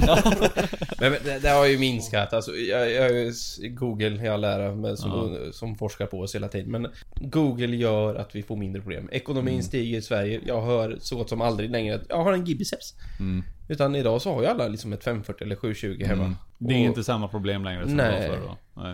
Nej. Det märker vi med. Alltså, Ja, mm. alltså andelen stora akvarium som faktiskt är stora idag. Alltså då tänker jag att det går inte att flytta på två man utan man får skära ner det och limma upp det på någon annanstans. ju. Det har ju blivit jättestort nu och det är ju vi jätteglada för. Eh, och det antar jag att ni kanske är glada för med då, för då slipper ni det här oönskade. Jo, men eh, det, det är så mycket värre. Men akvarierna som såldes på 80-talet, Mm. 720, 540, de finns ju kvar. Det är Ja. bara att limma om dem så är de kvar. Och alla som säljs efter det finns ju fortfarande kvar. Så det finns ju ofantligt många akvarier ute. Mm. Relativt stora då. Ja. 720 är väl ett medium idag. Men, Ja. Men Ja, det är eh, Vad som anses är ett stort akvarium idag är inte samma sak som på 80-talet kanske. Nej. Det har ju hänt en hel del där. Ja. Men, men för att gå Det- tillbaka till filtreringen. Vad, när, alltså, vad är det för typ av filtrering? Om, om, om vi går in så då? Ja, så- Ja, vad, alltså, det finns ju olika typ. Alltså, Jag, det är tänk, ju jag tänkte fråga och- det liksom om, om vi kollar på hur det ser ut för oss Så Mm. har vi ju ofta typ så här, om kör man ytterfilter eller kör man sump och droppfilter så har man ju det här Mekaniskt, biologiskt, man kan köra liksom K1 material och sånt Har ni någon, något så här standard setup som ni har för alla sötvattenskar eller har ni på grund av att våra akvarier är så pass stora så siktar vi ofta på sandfilter. Ja, Det är ju eh, poolfilter. Stora sandfilter. Mm. Stor har plats för. och då, Och då gäller det liksom, då är det sandfilter för alla akvarier i princip bara det att det är olika stora, olika Ja. många Det, det, personligen så gillar jag ju droppfilter. Eller där vatten sipprar igenom för det är ju fantastiskt mycket bättre bakterietillväxt i dem. Mm. Eh, ett droppfilter ihop med någon form av mekaniskt filter. Där du har någon, Ett någon form av förfilter nät eller fångar upp partiklarna. f- filtermatta. Nej inte filtermatta, vad heter det? Ja, Men så här, Filtervadd. filtervadd ja, precis. Vad skönt, det är ju typ exakt det här vi bara så här preachar på vårt Ja. forum Ja. hela tiden liksom ju, Filtervadd och byt den ofta så får du Ja. bort allt liksom fast mekaniskt och sen ett droppfilter. Biobollar, lavasten, äh, lavasten har olika åsikter Jag kör, jag kör leka-kulor mitt Egentligen Ja. vad som helst som Ja, är ja, ja, poröst, som ja, ger ja, ja, stor yta, kontaktyta för dem att Ja. sätta sig då. Mycket droppfilter. Mm. Alltså, vi, gjorde ett experiment där nere på vårt eh, karantän. Det var 4000 liter. Mm. Vanligt trä med glasfiber. Mm. Och vi hade två stycken 80 liters baljer med, med filtermaterial i. Lavasten och filtermatta. Mm. Och de var helt dränkta. Då var vattnet grumligt. Mm. Med andra ord så räckte det inte till till de sicklorna som gick där i. Mm. Och sen eh, gjorde vi så att de pulserade, så att de tömde sig och fyllde sig, tömde sig och fyllde sig. Och vattnet var fortfarande lite grumligt. Och sen drog jag rören bara så att de var aktivt droppfilter. Mm. Och vattnet var klart dagen efter. Mm. Så bakterierna kan alltid jobba bättre och föröka sig bättre. Kan det ha med luft syresättningen att göra? Att de har mycket bättre Ja, ja. kontakt med syret? Det, Ja, ja. det handlar om syresättning, Syresättning. För, för bakterierna då, helt enkelt. Det är alltid mycket mer syre i luften än i vatten. Mm. Jag menar vad har vi? Mellan 7 och 14 ppm i, i vatten medan vi har Medan vi har i luften så är det liksom 20% Mm. utav luften Mm. som har syre. Ja, det är skillnad ja.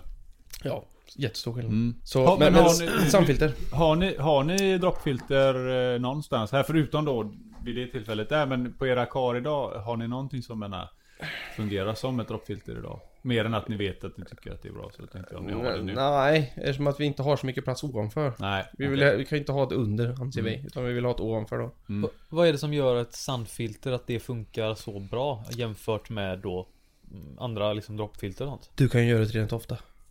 Mm, okej. Du ska ändå, jag menar 30% av vattnet ska väl bytas då, och hum i veckan. Mm. Då har du 30% av vattnet du kan leka med som ska ut. Mm. Och om du då kan passa på att göra rent filtret så ofta Mm. så blir det väldigt effektivt. Mm. Både som mekaniskt och biologiskt filter då.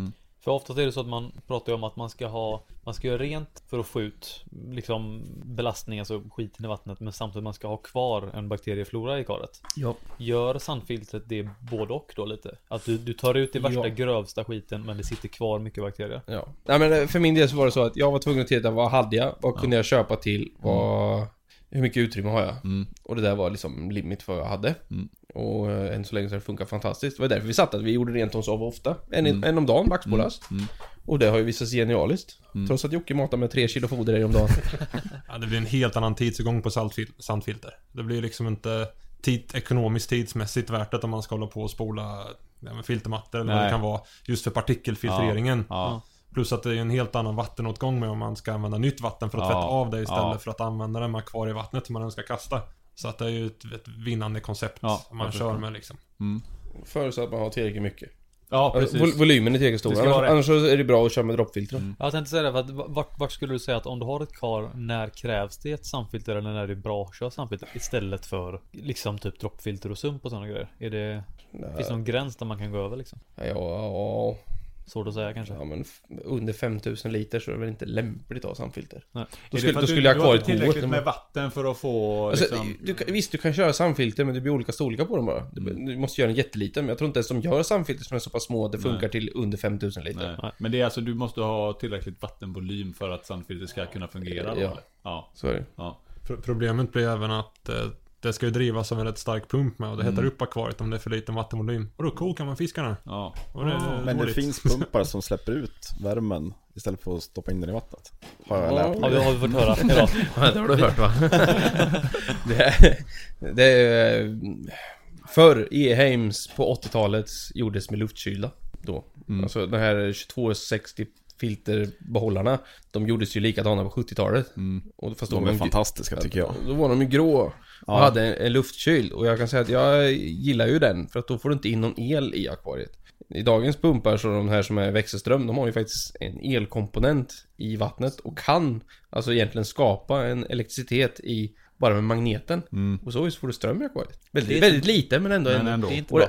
nej det är inte bra. Men nu så håller de ju på att gå tillbaka till växel... Eller likströmspumpar, DC-pumpar. Ja. Eh, som är ställbara. Mm. Det är ju modernt nu. Till saltvatten framförallt. Ja. Mm. Och de eh, har ju en helt annan, för de har mycket lägre volt i sig. De har ingen konvertorer inne i vattnet, utan den är ju separat. Och det är ju, eh, tror jag, kommer att växa och ge mindre. Jag, Det låter ju bra. Ja, jag har...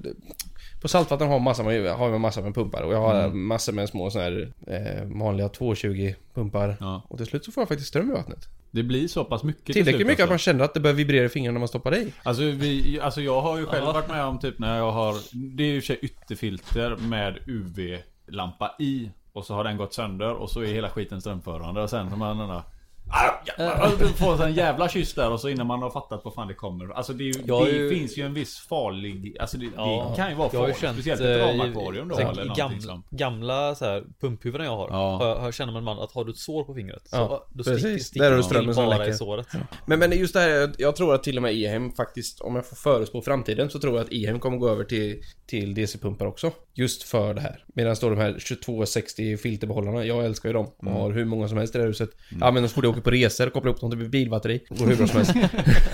ja men ja. Ja, De är ju fantastiska. Just Ja. volymen till flödet är ju perfekt. Mm. det är Start- bra förhållande Ja, du kan ju starta det där med vilken media som helst och de går i två år utan att hända Mm. någonting. Mm. Så så länge du har under ja, 2000 liter så är det bara sådana där som gäller, tycker jag. Eller ja, Eller droppfil- droppfilter. Ja, men du kan Ja. ha dem i kombination. Ja, ja, ja. Mm. Precis, de får, ju, de får ju stå för det mekaniska också, till stor del. Ja, ja, ja.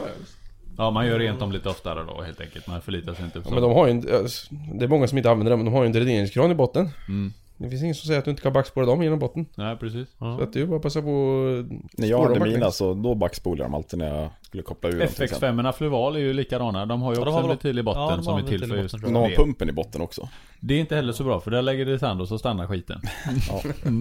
Ja, men det är ju ingenting som ni drabbas av. Nej. Jävla mega Men- grejer. Vi har ju... Ni har, ni har ju satt fullt med sand i era filter. Ja, hur fan får ni det att funka? Men vi, vi går tillbaka till det. Vi har ju eh, sån här, egentligen gammalmodiga där vi har en elmotor som driver en axel som driver vatten. Mm. Eller en propeller. Det är väldigt mekaniskt och Vi har ingen- åldrigt egentligen om man Jaha. ser till hur dagens Ja, egentligen så är det ju där. Men Ja. vi har ju ingen ström i akvariet. Nej. Sidan så är det nästan omöjligt när man har trefaspumpar i 4,5 kilowatt. Eller om det till och med 5,5 kilowatt i de där. Mm. Så är det omöjligt att ha en sån i, i vattnet. Mm. Tror jag. Mm. Framförallt med tanke på att lagren går till slut.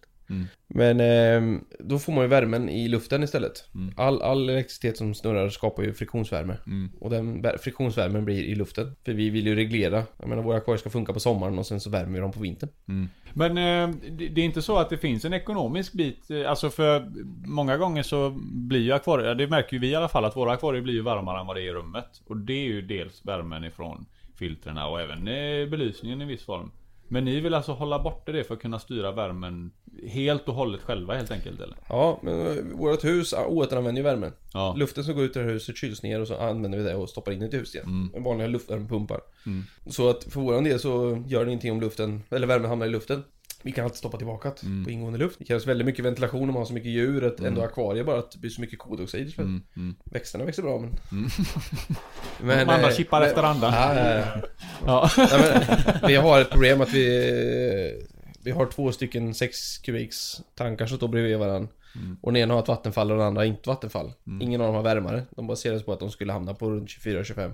Den som har ett vattenfall kyls ner Mm. och hamnar på 24 grader och den utan vattenfall hamnar på 26 grader. Mm.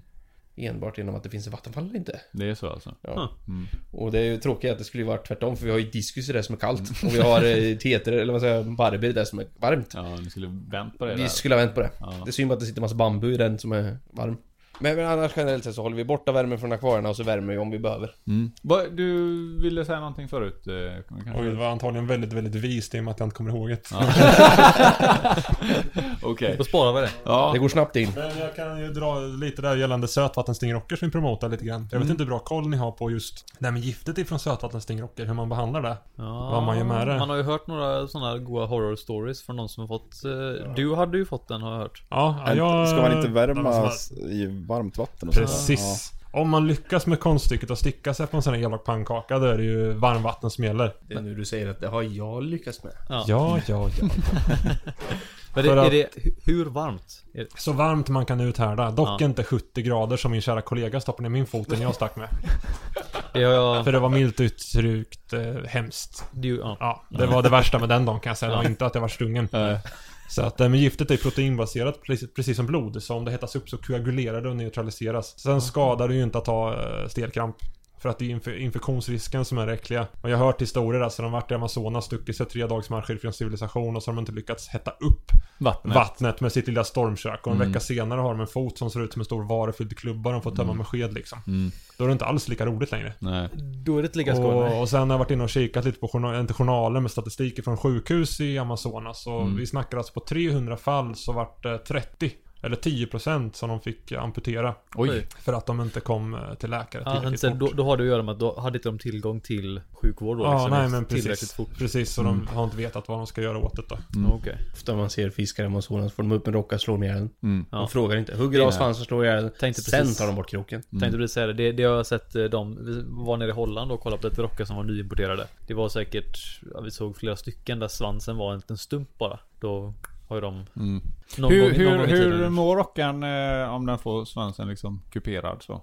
Alltså det, det används ju framförallt till självförsvar mot rovdjur och Mm. även eh, hanar. Honorna har ju mer nytta av den än vad Mm. hanarna har. Mm. För de kan ju bli rätt dumma i huvudet just Mm. i parningen och då Ja. behöver de kunna freda sig. Mm. Och det, det kan jag berätta om en specifik individ vi hade för några år sedan. Som var så jäkla på så han höll sig fast i den här honan utan att lyckas i en sådan grad att han fick syrebrist och vart delvis förlamad. Va? Oh, Det tog ett år innan han kunde röra sig vettigt den här stingrockan. Oj. För han gav sig inte. Han är, han är, han är till Bosse. Bosse hade just fått snopparna. Så han, och han var jättelycklig. och han gav sig på och fick syrebrist och vi stoppade honom i karantän. Först kunde han inte röra sig alls. Så, så syrebrist hade han fått. Och så vi gav honom eh, då anntikramp och antibiotika så vi verkligen skulle se att han alltså, skulle klara sig med det. ja, okej, utesluta allting Ja. annat, alltså. ja. Och och det började ju med att han sakta men säkert kunde röra sig framåt och bakåt. Mm. Eller först framåt, man vända på honom. Och sen gick det så fram och tillbaka, så när han skulle vända så zigzackade han sen. Fram och tillbaka. Och sen eh, allt eftersom så började han kunna röra sig igen. Mm. Så då fick han flytta tillbaka. Men han var alltid damp med tjejerna. Men han, Alltså, han, han- han lärde sig inte då alltså? Nej, nej, nej. Han var, han, han var bara så stor att han lyckades till slut. Ja okej. Men alltså han var ju så jobbig så att han gick aldrig ihop med honen länge. Han var så på dem. Ja, ni fick ta bort honom för att han bet Alltså han fick vara med honorna en stund. Mm. Jag tror det var en gång vi släppte in ett akvarium vi hade tre honor och han var där i en vecka. Tror jag. Ja, något sånt där. Ja. Ja, just det. Ja, Ja. befrukta... Nej, men det var inte ens en vecka. Det var ju typ två, tre nätter. Ja. Alla var gravida. Alla var gravida. Och fyra månader senare så plupp, plupp, plupp, plupp, så kom det en massa bebisar. Så han var väldigt produktiv på det viset men det gick inte att ha. Så Han var helt hopplös i övrigt. Ja, han så. var helt hopplös. Han var ingen bra, Så- eh, han var bra sängkamrat men inte, så- inte ingen bra kompis. vi, vi till slut tog bort honom. Faktiskt, så. för han var Ja. inte bättre med åldern. Ja. Annars så brukar hannarna kunna lugna ner sig lite när de blir stora. Men Mm. han vart eh, bara knäckt. Ja, men det vart ju strypsex utan sex till slut. För nu liksom bara riktigt plågande. Så han fick ja. åka till Nangijala. Va, men tillbaka till eh, att om man blir stucken av den. Vad är det mer man kan göra om du då... Ja, eh, Alltså... ja, en, en, en gemensam vän till oss stack sig i handen. Och det var tydligen värre än att föda barn. Så att hon Oj. behandlade inte lika snabbt som jag gjorde. Så att hon fick lite mer utav eh, hon effekten fick, hon än fick vad känna jag på fick. det. Ja, men precis. Ja. Ja, Ja. det var tydligen ingenting man liksom... Jo, vi- vi har haft- Det är ju då i princip att man ska, det är varmvatten och sen fort Ja, till... va- varmvatten. Sker det i Sverige, ring sjukhuset. Ja. Eh, och giftinformations... eh, vad heter det? Nej det behövs inte men... Ja, ja, men ring sjukan. För att när jag åkte in, då var det så här, Hej! Ja, vad kul! Kan, du- kan du säga vad den heter på latin så vi kan googla? Så vi vet vad vi ska göra åt dig. Okej. Fan vad nice, tänkte jag. Då hade jag redan behandlat med varmvatten liksom. Ja. Och sen fick jag den där mega stelkrampssprutan Mm, som jag inte heller tyckte om. Men äh, fick man ligga där en hel dag med foten i en hink och sen kom alla som jobbade på sjukhuset och tittade på mig. Jo- Jocke har varit med en gång. Vi- ja, Jocke stacks också på en drakfisk. Okej. Den var död. Han, han, sk- han skulle vara snäll. Vi skulle ju liksom kassera den och då skulle han klippa av taggarna och sen kom han bara Anders, jag, jag har gjort det igen. och då gick jag, så gick jag och hämtade varmvatten igen och sen så gick jag upp och sa till min chef Boss, det har hänt igen. Fan! Nästa gång får han åka själv. Men är det samma princip då också eller? Ja, allt som är giftigt i vatten. Visst, det finns de som inte är det som blåringar, bläckfisk och så här, men... Ja. nej, nej, nej. Men, men generellt sett så är ju vattenlevande varelser har proteinbaserat gift, koagulerar vid het- upphettning. Så blir man stucken av eh, sjöborrar, drakfiskar, Det finns ju rocker. även eh, alltså, eh, malar på ryggfenor. Är det lika, Ja. det är samma då? Det är samma. Mm. Hetta, hetta upp ett, så träffar man på någonting som man eh, sticker sig på Mm. och man tycker att man reagerar på det. Var inte ensam, se till att det blir varmt. Och var inte ensam menar jag just för att vi har en blåringad bläckfisk. Mm. Blir du biten, du kommer sluta andas. Mm. Och det handlar om minuter. Mm. Och sen måste du ha livsuppehållande i x antal timmar. Mm. Så jag väntar på att Jocke ska... Alltså jag är ju lite sådär så att vi ska väl pussas någon dag. Nej, där tänker jag inte offra mig för vetenskapen, det kan jag säga. Så att, eh, men visst. Det är en långt eh, planerad plan du har där. Du kan ju bara fråga. Ja, ja, det har jag nog gjort redan tror jag. pass på den, pass på den. Jag spar mina läppar till den rätta. Ja, nej men det är Ja, ju mycket som de där jäkla elålarna. Det, kan, det får man ju inga men av direkt, men... För det jag antar att det finns tomtar som sitter på också här i Det landet. gör det. Det, Det finns, händer. både, det finns ju även de här elektriska malarna som Mm, funkar afrikanska. ungefär. Ja. Ja. precis. De funkar lite samma Ja. sätt. Nej, Så att jag vet inte om ni kollar på dem där nere, men Elin, han är ju en grabb då förvisso, men det visste jag inte när ni döpte den. Den är ju närmare 180 Det är fyndigt namn. Ja, fantastiskt bra. Elin är bra. Ja. Eh, Så vi har el, el on och el ut också, för fantasin tar slut. Men har du, har du känt på dem? Eh, Jocke har känt på dem. Ja, okej. Ja, ja, ja. Jocke, Jocke, att jag, har många historier om Jocke. Jag kan berätta allihop. Vi kanske kommer inte att spela in en podd till. det Som tycker bara jag. handlar om Ja, ja, ja. Men då behöver inte Jocke vara med. Nej. Det blir Han kommer, roligare bara, han kommer bara hindra mig och börja slå på mig här om en stund. Nej, nej men vi, vi har haft incidenter med Jocke och jag kan, kan ju dra bara en av dem. Vi behöver inte, vi behöver inte dra de här som jag Ska jag har. säga det att han himlar väldigt mycket med ögonen nu. Ja, Ja. Vi kan ta den som är mer logiskt för att vi har ologiska incidenter också. Ja. Men vi hade en när Jocke var stucken utav just Elin, eller bränd av Elin. Mm. Då gick hon ensam, vi hade bara henne. Honom, den han för övrigt. Mm. Men till Elin. Ja, du kan du berätta, men jag hörde det. han skulle ner och göra rent ett insug i det här akvariet. Och då är det ju bra om man har assistans. Och av någon händelse så tog vi en praktikant som assistans. Mm. Som skulle stå utanför och varna honom när ålen kom i närheten av en. För hon är ju bara farlig när den är liksom inom 70 cm. Det är så långt som strömmen Jo. når så att säga. Ja. Ja, okej. du får inte så mycket ström i det. Mm. Och den här praktikanten var väl väldigt disträ och rätt som så gick hon iväg. Och så stod han själv där och grävde och upptäckte plötsligt att ålen stod bredvid en. Oj då. Och sen skickade hon en fullstöt. Och Jocke skrek. Nej men vad fan, hon sprang iväg och snackade med sin polare i Piraya-akvariet. Och Mycket står, mer ja, intressant. ja men precis, men så står jag där och så jag, fly- jag möblerade även lite i akvariet. Så jag flyttade en lite större sten och sen känner jag att någonting duttar mig på benet så här Ja. lite försynt. Alltså en elåla är ju som en stor geléfylld korv. De har ju inte Ja. ett hårt... Nej, De har nej, ju inte nej. kroppspansar, nej. finns ju inte. nej. Och jag bara ser detta djur och bara, nej. Nu, nu, nu lever jag mig in i Ja. att vara en sten. Något dött. Men Tänk det- Sten. Ja men precis. Men det som är kul med elålar är att de kan ju inte bara avgöra hur starka stötarna ska vara men även hur länge de ska pågå. Så att då skickade hon en liten, en, en sån här liten En liten dutt. kyss. Ja men precis, Ja. jag bara oh, så här ryckte till. Då gav hon full makaron. Alltså, Oj. Varpå minns jag, att du inte var någon sten. var, nej men precis, varpå jag leviterade ur akvariet Ja. väldigt fort och återfann min inre skräckslagna sjuåring. Hon fick inte bra betyg den eleven. jag tänkte precis, är hon kvar? Nej. jag, jag var en bra bit härifrån och hörde när han skrek som en stucken gris. Och jag sprang dit. Och så står han långt upp, för det, det här är så här akvatrarium, så han, han stod långt upp i ett vattenfall och vibrerade och bara, Hon brände mig! så det Härligt. gjorde tydligen hon. Men jag tänkte på en sak för, förlåt att jag avbryter men eh, jag själv är i byggbranschen så om någon får till exempel en stöt, det är sjukhuset med en gång. Hur hanterar ni sådana grejer? För det har med hjärtrytmen att göra. Anders fick en stöt när han meckade med elen i det akvariet. Och som då? inte hade med ålen att göra. Okej. Det kan hända ändå, behöver inte vara levande ja, ja, då. nej, Ja. men jag, det, jag klarar mig från djuren åtminstone. Men vad, vad, vad, vad, hur liksom, eh, vad hände sen? Eller vad, hur, hur, hur kändes det? Och, Jocke van. ja. Om ni tänker er att om man tar ett elstängsel till låt säga en nötkreatur som har den starkaste styrkan, tar det gånger 2-3, då får man ett hum.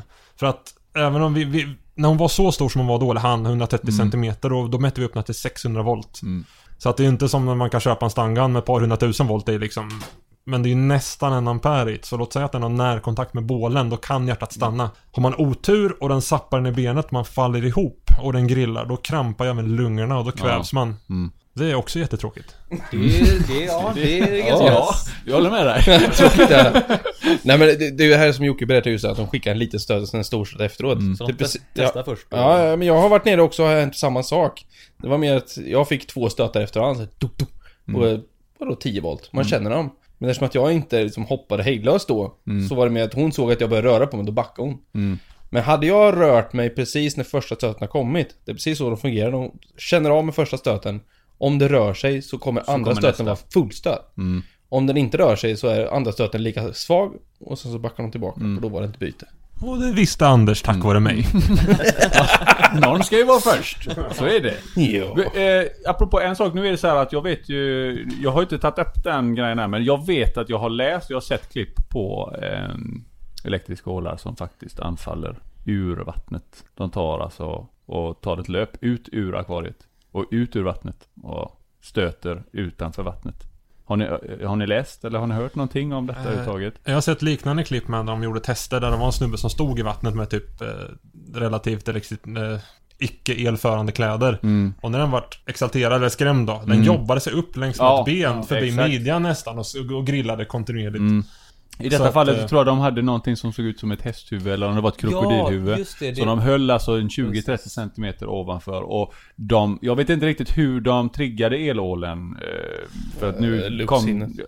Luktsinnet, för de, Ja, de de, ser väldigt dåligt va? Ja, de ser ingenting. Ja. Men de ser ju med elektricitet, men luktsinnet är jättebra. Mm. Okej, för att, så jag- nu, jag är för dåligt påläst nu så jag kan inte säga mer än så här. Men den, den tog alltså ett språng upp ur vattnet. Och det la, var alltså, satt, satte sig som du sa, vandrade upp på ja, la sig liksom. mot och jag kan tänka mig att den är medveten om och förstår att vattnet är liksom, att det leder elektricitet. För att den, den, jag tror inte det var direkt heller utan det var precis som ni berättade att det kom små stötar och att den levererar efter första att den märker att det är någonting.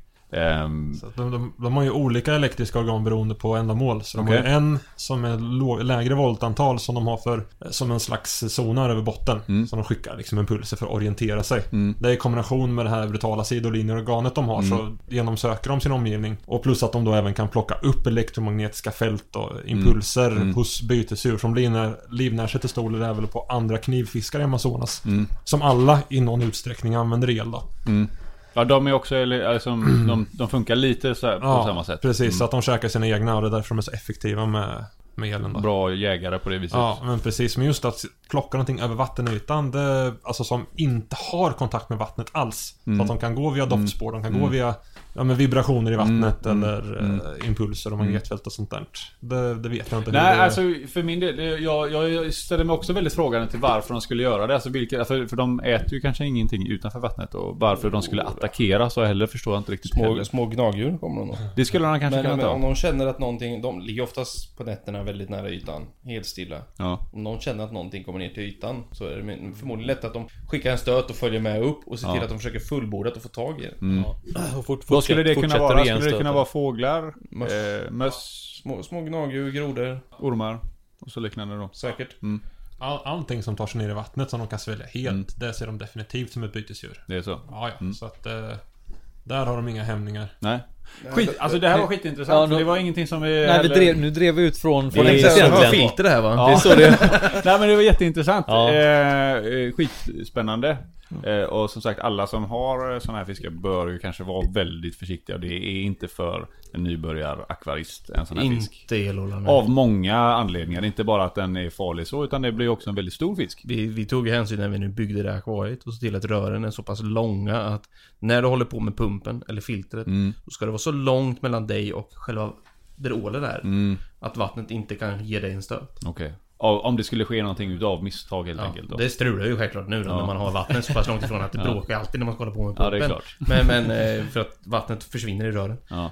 Men det gör att vi inte får stötar av ålarna. Okay. Håller på. Sen har, vi, sen har vi selekterat bort alla utom basketspelare just då, för de flesta når inte ner i akvariet. Så är du kort och tjock får du jobba. Ja. ja. Ja, man, man kommer väldigt långt med ett par diskhandskar ska jag säga. Om vi ska jobba i akvariet, då använder vi det och sen har vi hål med träskaft. Och så lyfter vi helt enkelt över dem med en liten barnpool på golvet. För Mm. de klarar sig i och med att de andas luft. Så ligger de där i och degar. Mm. Men de är ju, om man jämför exempelvis, de är väldigt lelösa, de är väldigt mjuka i kroppen, inte så Mm. mycket muskler.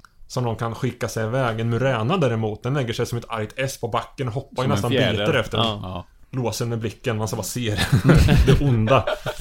Det har vi faktiskt ett par stycken också på forumet som har Som har små muräner, ja. eh, Ja. Faktiskt både saltvatten och eh, de som är mer Salt, bräckt. bräckt och Ja, sött till och med. ja, precis. Inotorax tile. Ja, Exakt, ja, det är väl den vanligaste Och som så den- förekommer i handeln. Men det, jag vet att det är några som har ett par de här randiga tiger... Eh, Ja den heter La Unothorax Polyoronodon Mm. Något sånt där Där lät du smart.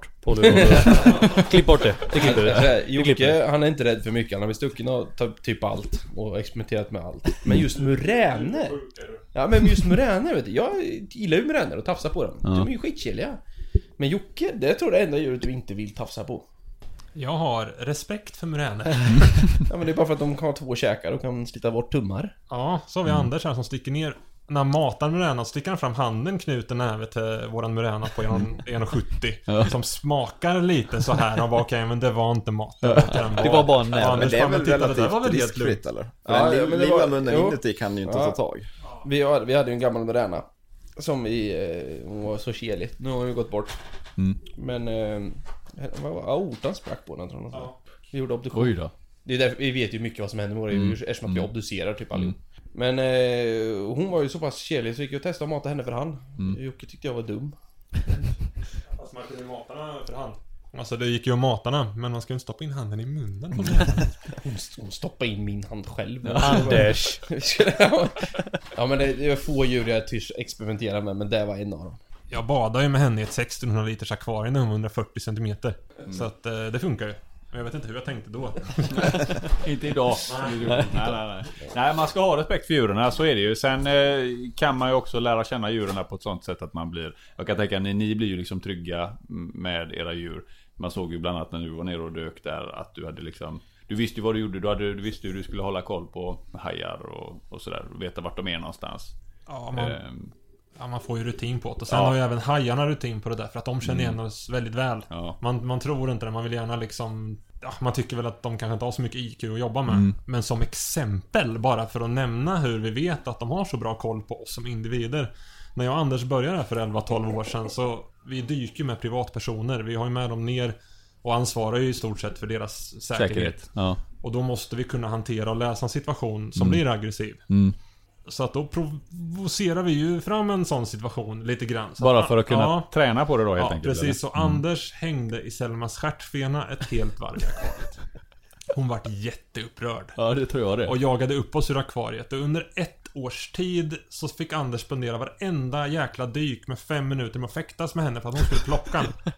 Och det var ju ohållbart i Nu längden. kommer du igen! Och jag hoppas ni har det fångat på video. Nej det har vi inte, faktiskt inte. Men det, det, det, jag- det ofta så är jag ju oskyldig när det kommer till att reta upp djur. Men i det här fallet så... Det, det är komiskt. Hennes hjärna är som ett lillfinger. Hon har så pass liten hjärna. Och allt hon gör är på instinkt.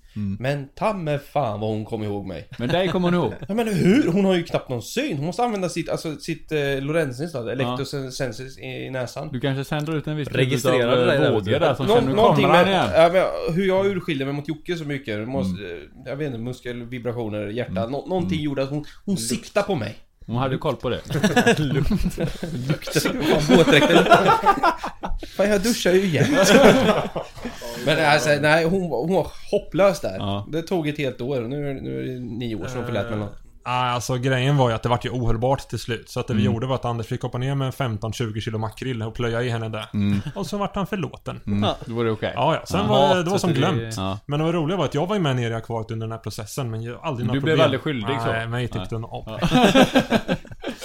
Ja, det, är- ja, det är skithäftigt att Ja, höra. det är just, det, det är egentligen också någonting som eh, jag hade velat prata om. Eh, jag tror vi ska, vi kan, vi kan gå tillbaka till det om en liten stund. Det, jag- jag hade velat gå tillbaka till vattenkemin lite grann. Men jag vill lämna det. Lite sidetrack Men vi, det, vi, ska, vi ska gå till, jag pratar jättegärna om detta för detta, vi nämnde det lite grann förut. Jag tänkte på sjukdomar, du pratade lite om parasiter och så förut. Ja. Ni har ju extremt stora eh, tankar och sådär. Och karantän är ju antagligen jäkligt viktigt, förstår jag. Men hur gör ni om, ett, om liksom ett, en sjukdom skulle bryta ut? Säg en parasit, Ja. eller någonting liknande som kräver medicinering. Vad Ja, gör men ni? typ protozoor som vita prick och sånt där skit. Ja. Ja. Ja, det är ju lättast kanske för att folk ska förstå. Gelmask kanske är ett annat Ja, alternativ. ja, gyrodactylus Ja. och sån här skit man, ja. Ehm, formalin, koppar och vad heter det? Kloroquin difosfat. Säger mig Eh, ingenting. Nej, men... men ja, jag har... Jag, har, jag hade problem också med länge med nematodmaskar på eh, sicklor. Och då, bara för att jag kommer inte ihåg vad det heter, men jag har det nere ett preparat som jag använder på dem. Mm. Eh, men man, man lär sig ju. Alltså, vita prick, teoretiskt sett så behöver du inte ha några mediciner. Nej. Förutsatt att Höja du tempen. Höjd, höjd tempo Ja, salt. i höj, höj tempen till 32 grader, eller Mm. om fisken klarar av det. Ja. Och sen eh, salt och byt mycket vatten. Ni kör Ja. mycket salt också eller? Om de Men- tål det. Ja. Ja, Ja, rocker skulle jag väl akta mig lite för att tillsätta för mycket. Ja. Men eh, lite Vad är jag. för mycket? Mer än en deciliter per 100 liter skulle jag nog akta mig lite för. Alltså jag, så? jag, jag har själv prövat två deciliter och inte Jag sett har något. Men nog eh, saltat tre deciliter. Jag har saltat tre tror jag. För det har jag aldrig Nej, jag, jag har inte haft ihjäl någon med salt. Men... Eh, Någon ska vara först. eh, någon ska först. Men, Men det... eh, Ja, mm. som jag har förstått det, så jag tror det största problemet är nog riset. ja okej. Eh, att jobba mot gälarna är ju mer ofarligt. Så Ja. under korta perioder, om det finns i vattnet, så tror inte jag ens rocker. Jag, jag tror du kan ha i massor. Men jag behöver inte riskera det. Nej, precis. Om jag inte behöver. För din fråga där hur hur man gör mot sjukdomar. Om man tänker om ni får ett utbrott i, låt säga i Sydamerikakaret där. 80 000 liter. Mhm. Kör ni då alltså, behandlar ni Det hela mycket karet? medicin.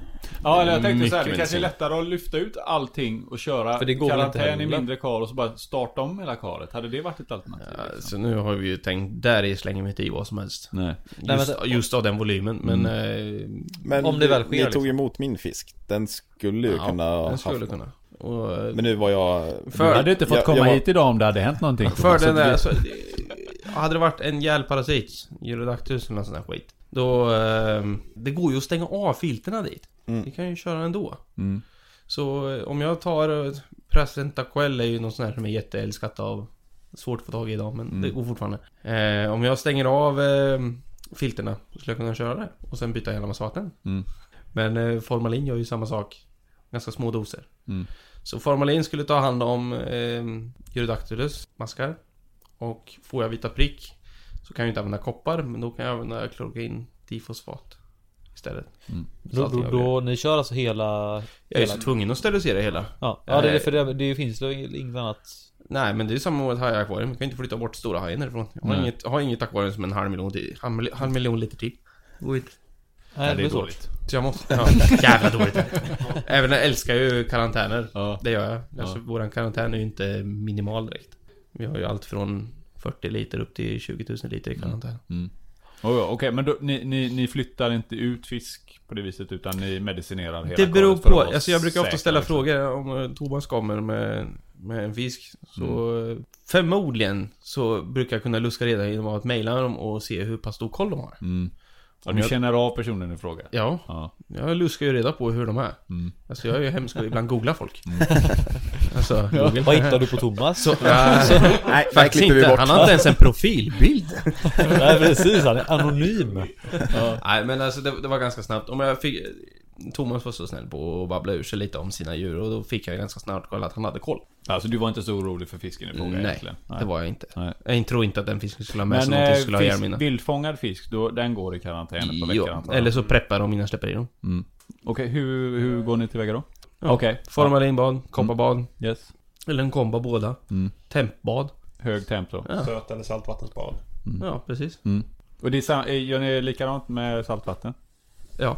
Mm. Jag, eh, grossister idag är så jävla duktiga på att medicinera ta fan allt. Mm. Så att eh, tar man eh, saltvattenfisk från typ de Jong så behöver man ju inte karantänisera dem. Nej. De är ju typ rena när de kommer. Mm. Så de har nog nästan medicinerat ihjäl dem. Ja, ja, ja. Skulle jag tro. Ja. Men annars så kommer man ju så jävla långt med bara temp, salt eller sötvatten. Mm. Du kommer skitlångt på det. Mm. Mm. Och du kan teoretiskt sett preppa dina fiskar i karantän under ett par dygn och så kan du släppa i dem och nästan vara trygg på att de är rena. Att det klarar sig så. Annars är det ju fördel, karantän är bra. Men fisk brukar inte trivas lika bra i karantän som gör i visningsakvarium. Man vill ju gärna snabbt ha dit dem i alla fall. Ja, jag förstår det. Alltså när man har en så stor anläggning som fungerar så bra med eh, existerande bakteriefauna och allting, då ska det rätt mycket till för att det ska bli ett utbrott. Mm. Känns det Jag som. förstår det. Ja, det är ju den äckliga vita prick. Ja. Men annars Men så- som sagt, det är ju också, det är ju tur att det är också den, enk, alltså, den enklare Ja. eh, liksom, metoden för att råda bot på det. Som tur är i alla fall. Ja. Eh, Och parasiter och sådär kanske är lite jobbigare med tanke på att de har olika cykler och man ska pricka rätt och sådär. Ja. Mm. Men eh, de- alla akvarier vi har har ju möjlighet att hettas upp. Mm. Så får vi vita prick så får vi väl hetta upp dem. Mm. Hellre det än mediciner. Kan jag undvika mediciner så gör jag ju det. Ja det är klart. Mm. Alltså mediciner, det, men ta clowner till exempel. Jag, vi odlar ju clowner emellanåt. Mm. Om jag, Clownfiskar. clownfiskar gör saltvatten. Om du medicinerar dem med, med, med koppar mot... Eh, Han fick en helt annan bild i huvudet nu. Odla clowner här inne sådär. vi har en mansclown och en En kvinnoclown. mansclown och en kvinnoclown och så går ni in, kommer ni ut och sen samma. Det vet ju, de, de förökar sig via delning, clowner. de är ju bakterier i, i större upplaga. Just det. Nej men, men medicinerar dem med koppar mot eh, pricksjukor, odinium, sånt. Då eh, kan det ta år innan de börjar leka igen. Mm. Men om du bara kör sötvattenbad på dem, vilket... Du kan tydligt sett släppa en clown i sötvatten, glömma bort den ett dygn. Och den kommer fortfarande titta på det som vart maten är när den kommer dagen efter. De är, de klarar De det är alltså. jätteokänsliga nästan mot saltvatten. Konstigt. Eh, Gör ni så, alltså om ni har saltvattenfisk som ni behöver på något sätt liksom bota så kör ni sötvatten då istället? Eh, Eller Till kan- att börja med så kör vi gärna UV. Men det eliminerar inte, det bara hämmar ju. Utrotar ju inte vita prick genom eh, UV. Utan kör dem tillräckligt länge i ett sånt system så du kan rensa ut det. Och sen eh, kan du köra dem med temp under en kort period efteråt så kan du egentligen säga att de är rena. Det var kul att du började prata om odlingsprojekt. För det är ju någonting som eh, vi själva tycker är ganska kul eh, att odla. Och det är ju liksom, det är ju ett tecken på att man faktiskt gör någonting rätt när fisken förökar sig. Hur eh, ser ni på sådana saker? Alltså, om en fisk... Jag tänker så här, det finns ju fiskar som kanske ynglar av sig fastän att ni inte vill det. Och sen så finns det de där ni faktiskt kanske har, tänker jag, odlingsprojekt. Ja, alltså, Alltså planerade. Vi har ju ett scenario där... eh, Där det är jättekul att vi har förökat dem. Mm. Men vad fan gör man med ungarna? Ja, det var nästa fråga vi hade. Ja, nej, nej, nej, vi, vi har... Vi, vi sa ju det, vi har inte däremot kommit så långt. Vi hade ju de som kallas jättecyklid eller eh, kejsarcyklid. Eh, mikrolepis. Emperor. Microlepis, ja Mm. precis. De har ju lekt en gång i Sverige innan. Och vi hade en uppsättning här som lekte. Mm. Och vi fick 10 000 yngel. Och vi har fortfarande kvar dem. Men vi kan ju inte skicka iväg Kan man få några? Vi klipper bort det. Vi klipper bort det. Har du 10 kubik hemma? Uh, ja, ja, jag ska, jag ska fixa det. Du ska Ja, fixa det. Du kan få komma, Jag känner nu. en som har. Vi har, Ja, vi har, ja, ja, vi har precis. 720 så att det, det, räck, det räcker ju. liksom. Ja, du kan få kika på hanen i källaren över 70. Ja. 75 eller något. Ja, nej, men han är stor. De är väldigt snabbsimmade med. Ja. Så, men vi fick ju 10 000 yngel. Och då fick vi frågan, vad gör vi med dem Mm. allihop? Mm. En del har vi sparat. Mm. Resten, eh, en del har sällats bort och avlivats. Mm. Och en del har vi till och med förlorat. Jag har tappat dem helt enkelt. Nej, men vi, jag, hade, jag hade någon kaiman där som åt upp en. Mhm. En del har ju hamnat i frysen. Mm. För att det blir nya, göra andra fiskar större så att säga. Mm. Mm. Ja, men det, är- ja, det, ja, men är- det- är- det är inte dumt. Jag, jag förstår precis hur ni tänker också. För att ni måste ju också på något sätt kunna återanvända det som blir. Alltså om en Ja. fisk dör eller ett djur dör. Så är inte det per, alltså per definition skräp med en gång. Nej. Men vi, vi vill ju hemskt gärna... Nu har vi ungar på dem. Och vi har, jag tror det är 20 kvar eller någonting. Mm. Utav 10 000. Det är väl så med att det är många, många yngel, många ägg så faller ju många av naturligt ändå. Ja, då. alltså i naturen hade en överlevt. Ja. Vi har 20 kvar, så vi Mm. ligger ju ganska fett plus. Mm. Men eh, sen, återigen, vi sa ju det. Om någon har liksom 5 kubik eller mer, men vi kommer nog höja den gränsen. Någon som Mm. har 10 kubik och mer, hör av er om ni vill ha mikrolepis så kan vi diskutera saken. Mm. Härligt. Ja. Sen har vi en miljon pandabarber som jag personligen kategoriserar som skräp. Men personliga De- de- åsikter, de gör det också välkommet. De, de säljs frusna. Ja. Men, de, Ja. men de här eh, Bologna-kromisarna där, det- de, de gått vidare till andra offentliga akvarier eller så eller? Vi la ut frågan, ingen svarar. Det var ju tråkigt. Jag kan ju tycka alltså det är ju en assnygg fisk i rätt Det är ju en element. fantastisk, Alltså as eh, verkligen. Den är ju liksom pippigul eller kanariegul och i eh, rätt miljö så är det ju fräck fisk liksom. Det är väl en ov ganska ovanlig med. Den är ju... Ja. Ja, det, det, det är ju bara vi som har haft dem tror jag. Mm. Ja. Jag tror det är väl den femte leken vi känner till i världen som vi Ja, hade. precis. Mm. Så att, men problemet är att de behöver kopiösa mängder vatten. Mm. De dödar allt annat. Mm. Lyckas de med leken, då slutar de med att äta och så svälter de ihjäl när de är färdiga. Så att Är det så? Ja. Ja, ja. Men- Det är lite meck, man måste avlägsna föräldrar eller yngel. För att de inte, för att de ska åt, Ja. börja äta igen. Ja, Men då ja. börjar ju processen om. Mm. Och då måste man ju skilja på dem. Mm. Och då har de helt plötsligt inte de här vackra färgerna. Nej, nej. Så att eh, Det är visningsvärdet svårt. i förhållande till, alltså det, det är exklusivt för nördar men Mm. för gemene man så är det en stor grå arg. Jag förstår. Ja. Det är ju därför vi inte vet om vi kommer ha dem på visning igen. Nej. Just nu går alla de här i karantän. Ja, jag såg det för senast jag var här då hade ni ju faktiskt Ja. två stora Ja. där ute tror jag. Mm. Men det, det, frågan hos våra besökare är ju... Vi, vi tittar på vad djuren kan ha för värde, både på visning och avel. Mm. Och sen är det ju eh, mycket som selekteras bort Mm. därefter. Men har, har ni då, för att återvända till frågorna där, har ni, ha, skaffar ni fiskar ibland som ni, eller så om ni har som ni faktiskt vill odla Ja, ni på? skaffar Så- alltså- dem i, i liksom, Är alltså ni typ- ämnar att odla på dem, det är anledningen Ja. liksom för att Som ett, ja, men som ett projekt, jag menar jag kan Ja. tänka mig Om det här är nu femte gången som det har skett Så finns det antagligen väldigt lite som är känt Det som du berättar nu kanske det inte ens går att läsa sig till utan det är vi, du vi, som vet om det, eller ni Ja. som vet om det vi liksom har ju... eh, Vi ser ju hur saker och ting växer. Jag och Jocke älskar ju stora fiskar. mm. Precis som ni gör. Vi med. Ja. Och vi har, eh, jag kan säga av cyklerna så är ju Temensis inte lämplig. Men självklart så vi vill ju sikta på att odla dem någon gång. Mm. För att se vad som händer med samma som polyklonusarna. Är det någon som kan ha någon så löser vi det då. Ja. Men annars så är ju vårt mål nästan att sikta på hur kan vi se till att marknaden håller intresset uppe. Eh, och cykla Ornosensis till exempel. Mm. Lagom size. Vem som helst kan nästan ha dem så länge de har ett någorlunda stort akvarium. Och det är ju någonting vi skulle Det finns till och med mindre Kelberia är väl Kelberia ännu- och Melania är ju... Eh, Ja, jag tänkte mest på att vi har Ornosensis men du menar så? Du vill bli av med dem? Ja, men vi, vi har en hanne och jag tror det är fyra honor va? Ja. Ja, men det är väl något sånt där. Ja. Och det vore ju trevligt om man kunde få yngel på sådana och då, då kommer inte vi att banga utan då ska ju de helst ut på marknaden. Ja. För att det kan ju nästan vem som helst ha. Ja. Men eh, varenda gång jag sitter och diskuterar om rocker, för de som skaffar rocker Skaffa motor och prova med. Mm. Varför då? Det är en fisk som blir en meter! Eller hur? Alltså, va, va, Det är väldigt märkligt faktiskt. Vi tycker, vi tycker Vi- samma sak. Det är den absolut vanligaste. Den är billigast. Men det, är det är långt ifrån den snyggaste. Och eller den lämpligaste. Eller den lämpligaste. alltså, Vi brukar ju snacka om de, de minsta arterna. Ja. Eller så här, det är ju det som är smartast. Jag törs egentligen. nog säga rakt av att alla rockerna är egentligen lika problematiska. Mm. Det enda är att eh, Motoro är lite lättare att acceptera vattenvolymen. Om du har en Leopoldi eller P, vilka jävla nummer du vill. Så eh, har du tillräckligt stort akvarium så kommer de äta lika glatt som alla andra. Mm. Däremot knölar de med ett litet akvarium så reagerar de. Små akvarier är inte alltid bra för fiskar att introducera sig. Nej. Det finns så många olika arter och vissa är ju känsligare men generellt sett så bara för att man är mindre betyder inte att man vill ha mindre vatten. Och en Motoro är ju någon som blir på tok för stor. Mm. Och har du inte 3 kvadratmeter bottenyta så ska du inte ha en Motoro. Nej. Även om det är en, hanne. Ja, bara för att... Ja, ja du menar att ho- honorna men det, generellt blir jag, större. Men det jag träffade dig här för ett tag sedan och då diskuterade det. Och det skulle hemskt gärna trevligt att hålla fram en Motoro som blir faktiskt mini. Mm. Mm. Vi har av en händelse fått jag tror det är fyra ungar som går ner i våra stora akvarium och en är, hona är skitliten. Jag har ju, jag har två stycken Marble motorer hemma. De är, jag tror de är 5-6 år nu. De är inte större än 30 över disk. Det har ju förekommit diskussioner angående alltså just- mini-marbles. Alltså att det finns Just stammar populationer då där de, de blir inte större. Det är alltså folk, till och med på MFK, som har haft dem i 10 års tid och liksom tryckt i dem mat under lång period och de blir inte större än 30-40. Men samtidigt så finns det marbles, Som den du Ja, hade den, hade, den var 55 Ja. plus. ytterst olämplig kanske. Alltså det, det, Stor där har du ju samma problem, det är ju en motor liksom. Ja, ja. Men, men som vi har jag tror det blir nästan så, jag tror det kommer finnas en grupp fiskar med tanke på att man håller på att avla fram olika färgvarianter. Så länge djuret har en normal kroppsform så tycker jag det är fantastiskt så länge man håller på.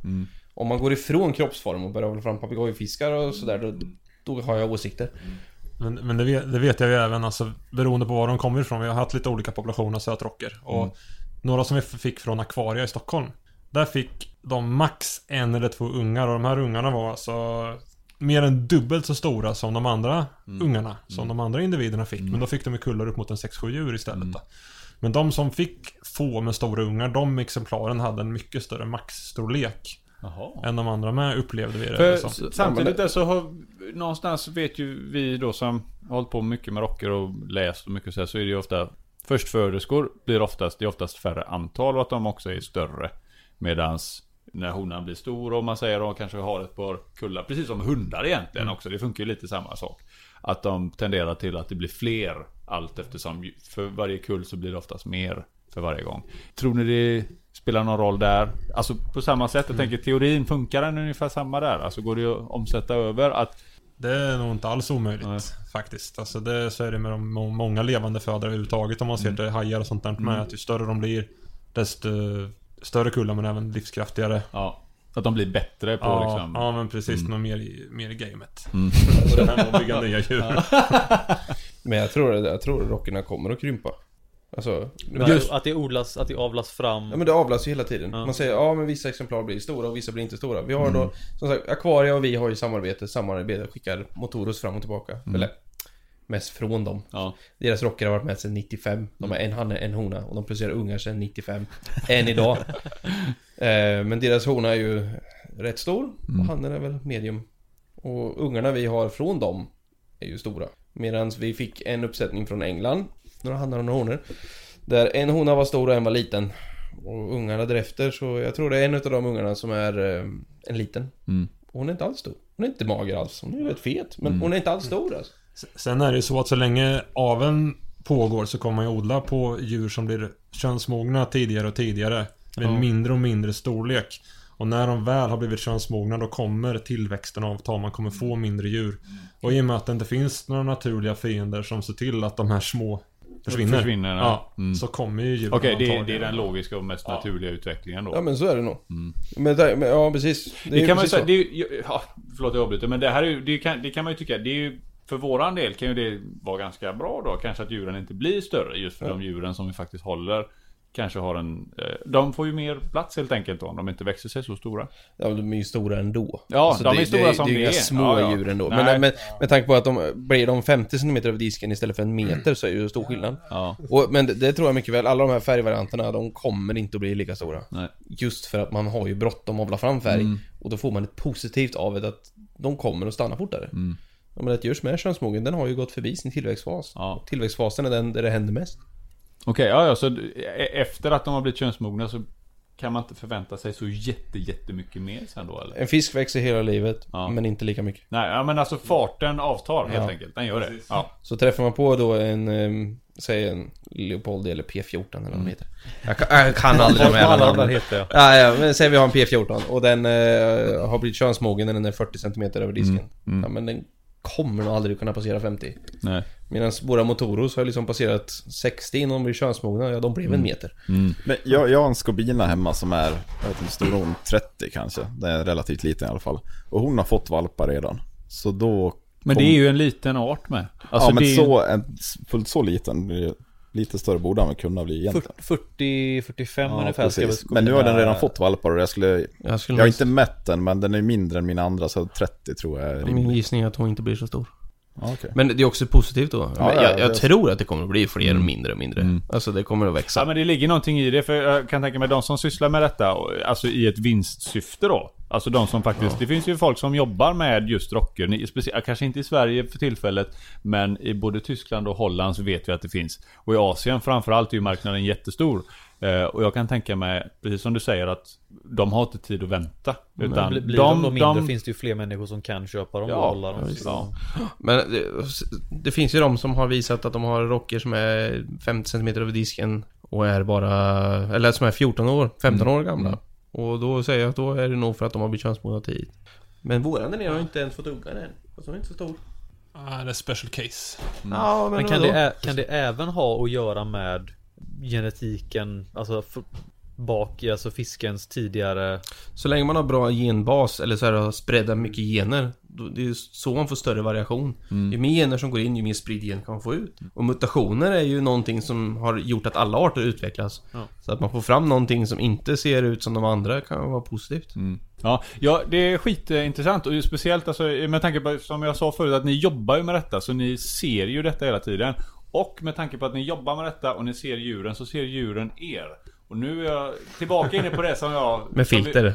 Nej, nej, utan jag tänkte på fisken. Eh, vi ser ju det själva också, att vi blir igenkända utav våra djur. Och de här fiskarna har ju sett er. Jag tänker på de som har varit här längst då kanske. Hajarna till exempel, känner igen er. Det som vi pratade om De förut. känner igen buren. De känner igen buren, det är det. De Nu kom den. buren, det mat. Ja. Men, men sen märker man även, låt säga att jag och Anders nere i hajakvariet, vi ska gå på de här stora djuren. De har en helt annan approach till oss. Än vad de har mot en besökare. En besökare luktar nytt, har en helt annan puls. Är en osäker faktor som de gärna vill bevaka och kolla lite närmare Ja, är- på. de är liksom. nyfikna, Ja, de är enkelt. Det är nyfikna. Då blir en, ja, Mm. Kommer jag Anders ner då, då Samma vi gamla är vanliga. inte intressanta Nej. överhuvudtaget. Mer än maten. Vi Och kunde, vi kunde varit en sten. Ja. tillhör inte det öronen. Nej, nej men precis liksom. De bara skiter i det. Så det är väldigt tacksamt när man ska ner och jobba där i och flytta sand och putsa ut och allt vad Ja, det är. Att man inte har en sandtiggare liksom som sniffar en i nacken hela tiden. Mm. För det, det är onödigt. Ja.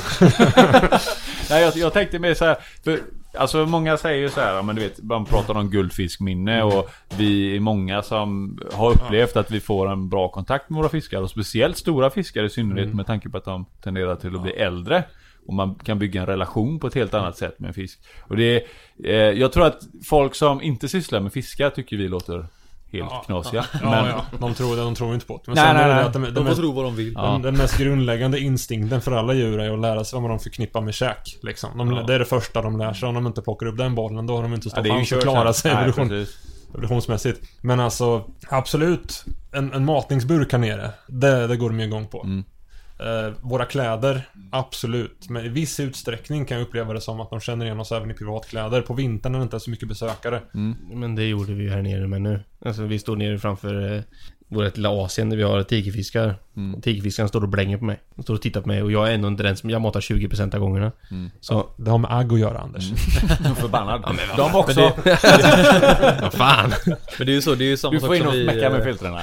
Det märker man ju hemma också. Och det vet jag, det har gjort studier om det. Att de känner ju faktiskt igen Alltså till och med ansiktena om jag förstått det rätt. För att Ja, ja. hemma, kommer någon annan familjemedlem ner till mitt kar. Då är fiskarna så här liksom, de tittar lite och så, ja det är inget Det ger inget, inget gött. det är inget särskilt. Men Nej. när jag kommer in, du vet, då står ju, de står ju bara rätt upp och tittar liksom. Ja, ju, alltså sen kan man ju säga, ju mer de är predatorer, desto mer kan de nog specifikt känna igen. Ja. Alltså, ett gäng svärdbärare, det är mer en nyckelfaktor liksom. Alla, ja. Ja men de smakar väl kanske på allting. Ja, Ja, men- allting är intressant. Det, det Ja. sitter i parbildning och, och eh, revir hit och dit. Medan fiskar som, varieteterna som är här nere, som eh, känner igen varann. De har inga som helst problem att känna igen oss. Medan som sagt en barb, han bara oh! Nu kom burken. Ja, Ja det är ja det är burken Ja, bara. men precis. Det- Hur, hur, vad, vad, hur ser ni på sådana saker? Menar, det måste ju vara fantastiskt att få en sån eh, relation till ett djur kanske. Speciellt om man får liksom, om man kan uppleva något roligt som en elstöt och sådär. Så får man ju speciella relationer till varandra. Nej men alltså skämt åsido. Det, det, vi har ju relationer till våra djur. Hur, hur ser ni på det? Kan ni tycka det är jobbigt kanske att behöva, om vi säger att ni ska skicka iväg en rocka eller ett djur Alltså, dör? det, det, det är klart, man skapar ju ett, ett band. Alltså, man följer ju det här djuret från att det kommer till att Ja. det liksom blir stort med matvanor. Alltså, man verkligen kollar för sjuk- sjukdomar, avvikande beteenden, allting. Så att man lär känna individerna. I synnerhet de större, lite mer specifika då. Och ett namn på också då. Ja, ja, precis. Man, jag kommer på, man ska aldrig döpa ett djur. För då dör det. Så är det, det funkar, det är, så är det hela tiden. Men sen så kommer når man en punkt där man får det ändå. Men jag har upplevt det. Har jag varit för snabb med att typ såhär, ja men... Ja, du ser ut som en Sune. Så dör den med en gång. så För mycket- för mycket jag kärlek. Hatar jag djuret, hatar jag fisken. Den kan, vara, den kan kosta fan 5000. Så länge jag hatar den så överlever den. Sekunden jag tar till med den så är det magen upp. Jag vet, äh, äh, nu är jag ju dum som vanligt. Men äh, alltså när ni jobbar så här, kan det också kan det, kan det färga lite granna valet? För ni har lite granna som ni får välja eh, när ni bygger de här stora karorna och så, invånare och så. Har ni lite fritt spelrum att ni kanske kan välja djur som ni vet ni själva kommer ha en större behållning av? Nu är vi lite grann inne på det här vi pratar om odlingar och sånt och ni kan styra karorna våra lite. personliga faktor har ju spelat in. Ja, det är inte för inte att vi har någonting som heter Jojje där nere som en Queenslands grouper. Ja, Som en viss herre önskade för hela sitt liv. Och senast han önskade var eh, Giant Trevally, men det får han inte. Blåfenad aldrig vill jag ha. Men Ja. det röstas ner i det här jävla... Jag kan säga, jag delar din fascination för jag har faktiskt haft en likadan men jag fick bara ha en i nio dagar för jag älskar han för mycket så han dog. Nej men vi... är- Nej, jag, hade, jag, jag fick tag i en som var som gick i sötvatten. Som kom från i morse. Det var alltså eh, Queensland Grouper. De kan... Hälften så stora som Folkenbussar när de är färdiga. Ja, liksom. jag vet. Tanken var ju alltså att jag skulle försöka få den till Universitet. Universium. Eller ja, alltså jag skulle höra av mig till någonting eh, större. För det var ingenting jag hade tänkt att ta hand om. Det, så mycket förstod jag ju. Men jag bara kände så här att jag kan inte låta den här chansen gå förbi. För jag kommer aldrig kunna få den chansen igen. Ehm, jag har försökt innan och försökt importera dem just för att jag tycker det är kul med stora fiskar. Just den gick, det gick inte. Det, den dog med en gång. Jag jagar ju Bagarius Jarelli. Mm. Det har ingenting med personligt eh, intresse av alls. Fast, Den kallas också för man-eating catfish Ja, i vi- vissa vi- kretsar. nej, Den men ska Jo- du dyka med. Det är ju- ja. Jocke och jag sätter oss ju ner och ofta så är det vårat val tillsammans som väljer vilka fiskar som är här. Mm. Ibland så följer... eh, Vi, vi utforskar ju lite också vad besökarna tycker om. Mm. Eh, När, när det kommer till kritan så är ju tyvärr, tyvärr, det tyngsta argumentet är alltid vad vill folk se? I andra hand kommer sen, okej vad har vi kunskap om? Vad har vi ett sådant intresse av att vi känner att det här kan vi ta hand om på ett korrekt sätt? Okej, ramverket är inte bara vad ni tycker utan det är men självklart. det- Det, det- kan ju bli jättesmalt och inte alls kul. Det, kan man ju lite- förstå om man är för nördig kanske. Men... vi, vi ska inte bara säga vad folk vill se, utan det handlar också om vad folk bör se. Mm. Alltså vi... Jag kan säga så här, jag tycker det är skitbra att ni har de här stora artiserna i de här stora tankarna. För att fan, det är många som måste fatta att de blir så här stora liksom. Ja, det kör jag ju på alla djurvisningar, guidningar och sånt där. Just den här burken är ju så praktisk. För det kan man säga att allting du ser i det här akvariet kan du köpa i en vanlig djuraffär. Mm. Det är Om, om, om, du, om, du, om, om du här är tittar varför lite. du inte ska göra det. Ja, men precis. Oftast utan schysst information Mm. liksom. Jag menar som de här Redtail-katterna då. Alltså de är så jäkla söta när de är små. Mm. Men så går det tre månader och de har tömt hela akvariet och börjar liksom gnaga på sten och inredning. Ja. Och, Ja, om inte annat så är de drabbade utav gill curl eller Ja. att liksom Ja, att, För du kan precis. inte hålla vattenkvaliteten och det är ju djuret som drabbas av det. Det är ju inte att du tycker att det blir jobbigt att förflytta den utan li, djuret lider ju faktiskt.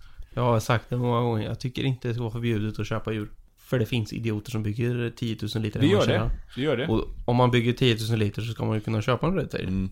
Och djuraffärerna ska kunna ta in den också för den delen. Det ska inte lagerhållas. Nej, det är ju Det är väl lite- onödigt. ja, om inte djuraffären i sig har 10 kubik så behöver de inte lagerhålla den. Sen kan man också säga det att de personerna som faktiskt bygger ett akvarium på 10 000 liter De kommer inte vända sig till Blocket för att köpa en maläten gammal Redtail som Nej, har gått i nej. 720 i 6 år. Nej, Utan det, han kommer se till att hitta sina egna för att han vill sköta det på egen. Alltså halva grejen är ju att dra upp den själv. Det är ju, vet ju han som gillar att mata fiskar precis som vi. nej men det, det är precis så. Jag menar som vi ska, våra Redtails här nere, de kommer inte från Blocket, de kommer inte från privatpersoner. Nej. Utan det här är ju djur som vi har valt ut, ser korrekt ut i kroppen, var små. Gjorde ett experiment och tog in fem stycken.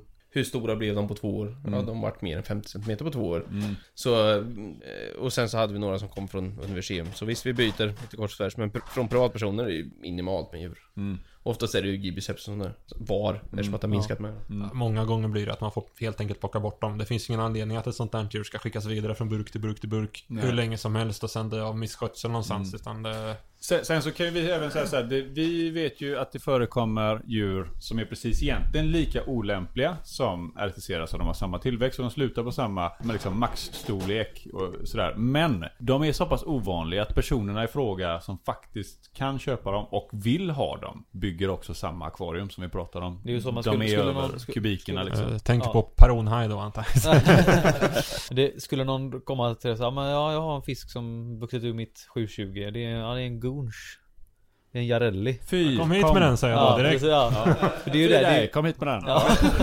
Det, det är ju lika med gars. Alligator gars är ju en Det är ingen skräpfisk. dem. Men en Cuban gar, som också blir ganska stor, den är ju mycket mer exklusiv. Så Ja. behöver, behöver man ge bort den så ni skulle ju säkert vilja ha en sån.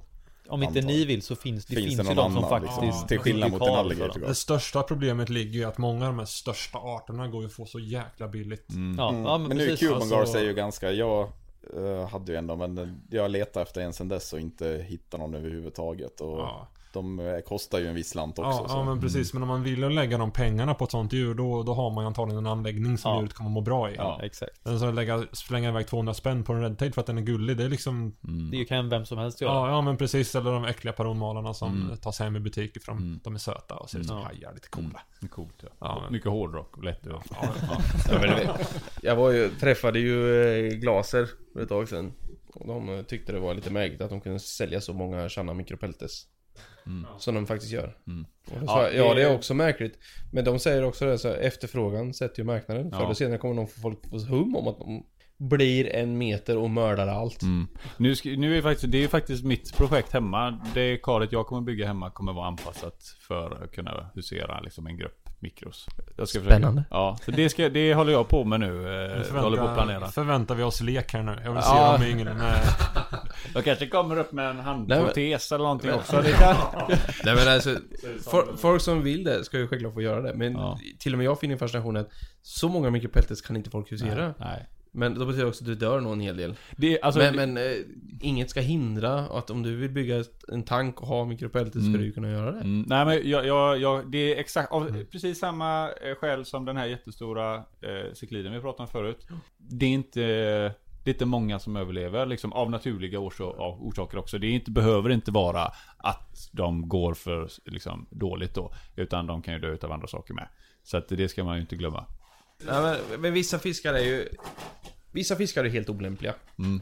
Channa Micropeltes tror jag funkar alldeles bra i fångenskap. Redtail med så länge akvariet är stort nog. Mm. Paronmalar är ju generellt inte bra. Goliath Tigerfish. Där har vi en. Mm. Men det, det, det måste Ja, också en fisk olämpligt. som fortfarande är, den är ju ovanlig och Ja, det är väl ingen problemfisk. Även om den blir stor och är olämplig att ha så är den ändå relativt, Tigerfish. ja, men relativt sällsynt. Den, hur, hur många... De som väl försöker få tag i den och drar upp den i storlek. Ja, men om vi säger så här, vi hade en i 10 kubik Och det funkar inte. Funkar inte? Nej, det var för litet.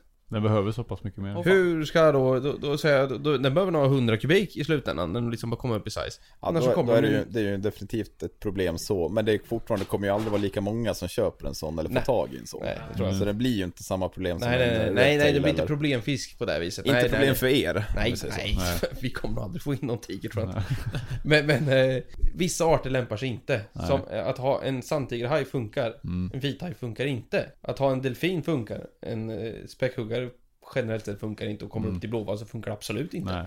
Vissa arter Det- funkar inte. Det är alltså inte bara storleken utan det är även vad, vad det är för fisk. Det, det är vad för levnadsförhållanden de har. Alltså fisk Mm. överhuvudtaget som lever i strömmande vatten. Alltså det är en pina och... Varför till- funkar inte vithaj? Det vet jag också att det är väl ingen som lyckas med det va? Stress. Ja, alltså, det finns två Är det inte att scenarier. de inte är vana vid att se kanter? De simmar ju öppet hav så de Ja. blir stressade utav att Men ha de, de, någonting de, som... det skulle de reda ut så länge de kan röra sig runt. Har du tillräckligt med ström skulle det säkert funka.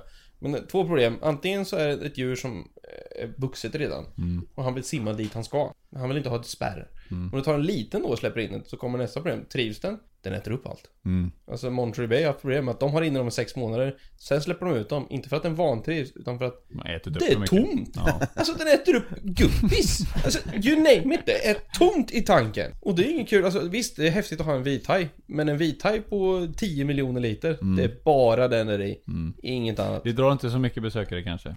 Jag Nej, skulle vara här. Om, hur ser era planer ut för vithaj? Ska ni skaffa en snart? En avelsgrupp tänkte jag. jo, jo, men vi siktar ju på stort, det gäller ju alltid att vara värst Nej, jag tror faktiskt vi kommer skaffa en grupp tigerfiskar för vi skaffar vithaj, tror jag Ja, men Ja, det okej. beslutet, våran tigerfisk, den var ju kanske inte det bästa så här i efterhand insåg man ju. För de är så Hur lättstressade. stor, hur stor blev den? Den vart 50 någonting Den, tror var, jag. den fotade jag senast jag var här. Ja. Det var... Vad, vad hände med den? Den var faktiskt så att den hade jag ihjäl Inte, inte, inte medvetet Eller jo jag, jag, sku, jag skulle backspåra filtret och sen fick jag en, en radiokamp samtidigt och då gick jag därifrån och sen var jag kvar i tomt. Aha. Så det var jag som hade ihjäl den så. Den blev lite stressad Men han för lite i, vatten. Ja, han gick, ja. Eh, det var så han gick i karantän då. För det var enda stället egentligen den funkade på. Den stressade så mycket uppe på visning. Du kan, du kan ha en tigerfisk, men du bör nog fortfarande ha än 10 kubik och du behöver ha den i ett lugnt rum där inga barn springer, inga... Så ingen ska se den Hade egentligen. det, hade det funkat att typ tona rutan? Sätta spegel på den. Ja, det hade kanske... Nej men alltså tona rutan så den blir svart så att den inte blir påverkad utav... Pro problemet med specifikt tigerfiskar är att de har en otroligt bra hörsel jämfört med många andra arter. Och vibrationer skrämmer skiten ur dem. Mhm. Så därför i publikt akvarium är, är det inte bra. För Funkar att inte. vibrationerna i backen är i alla fall inte i så små volymer Mm. som 12 kubik som den gick i. Gäller det för alla, alla afrikanska Ja, tigerfiskar? Alltså, ja, jag skulle nog tro det. Nu, nu de pratar vi alltså om afrikanska, Afrikanska tiger. tigerfiskarna, Ja, hydrosyn. Ja, Hydrosynus. hydrosynus ja. För det är ju Goliat var väl det ni hade? Ja. Eh, alla, de här- Vitatus och Forskalli, alla de här, det, det är samma liksom. Ja, jag, jag, jag skulle tro det. Ja. Så att de andra blir betydligt mindre då. Ja, för Liksom det, det, det var ju det jag tänkte att blir de mindre så kanske 50 det skulle... till en och en halv. Ja, precis. Men då är det, det är fortfarande samma problem där då i Ja, att det... så att, eh, men ni har ju inte oftast problem, alltså generellt har väl inte människor problemet hemma att det springer en massa ungar och slår på rutorna som vi har här, Jo. som man vill hänga upp i öronen. Jo, det har vi. Det säger du. det, säger du som inte har småbarn hemma. ja, av en anledning. Ja, ja gammal. Ja, precis. Min son låter inte mina fiskar vara, även om jag klappar på skallen ibland. Då skaffar man mikropeltes. Sa inte du att du hade ply på den? Ja, du har ju honom. Jo, alltså det, man lockar på dem. Godis! Ja. Nej, nej. Hur, hur är det med liknande fisk som är lika stissiga? Jag tänker på typ en eh, hydrolykus. Ja, Vampyrtetrarna, de är ju också ganska stissiga. Men det känns som att afrikan eller sydamerikanska eh, fiskar som är lika stressade, de känns mycket dummare. Alltså de, lika lätt som de hamnar i det här uppstressade, vad ska man säga? Stadiet, liksom. Stadiet. Så, kan de även falla ur det lika snabbt på något Mm. vis.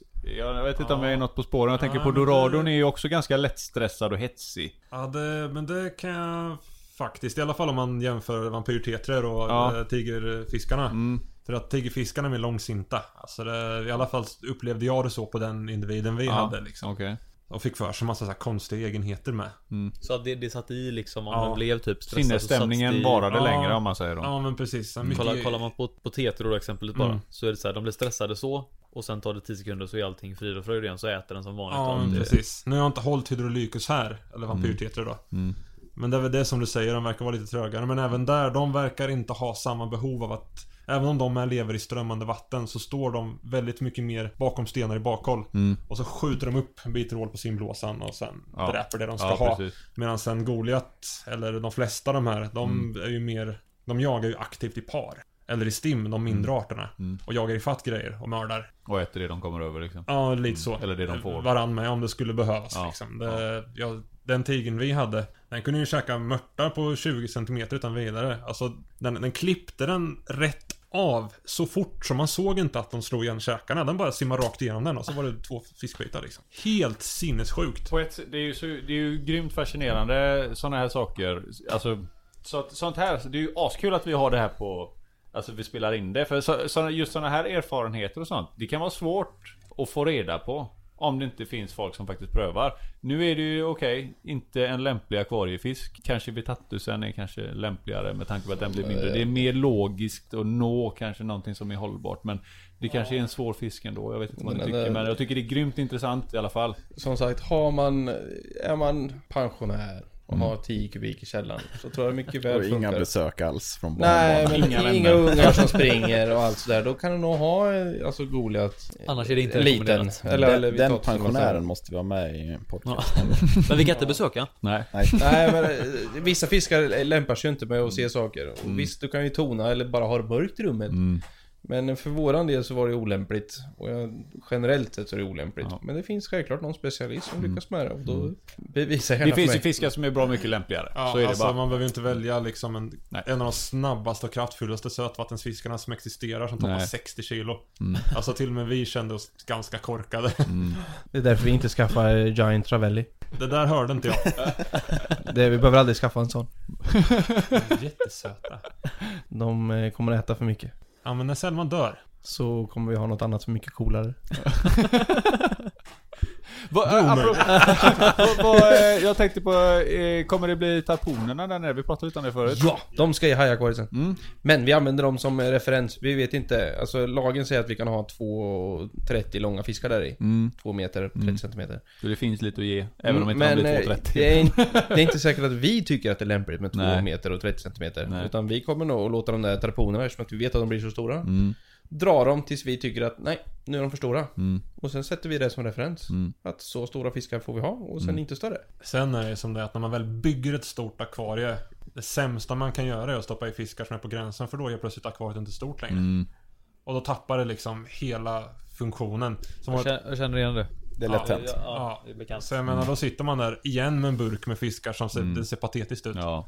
Och jag menar, när vi hade våra sydamerikanska fiskar tillfälligt i vår 12, 12 000 liters tank som var det största vi hade då. Det såg ju fruktansvärt ut. Alltså man, man mår lite dåligt. Man tycker Ja. fan det, det, det, inte, det blir inte naturligt. Eh, Nej. för så som det är nu nere i den stora 80 kubiken där nere nu.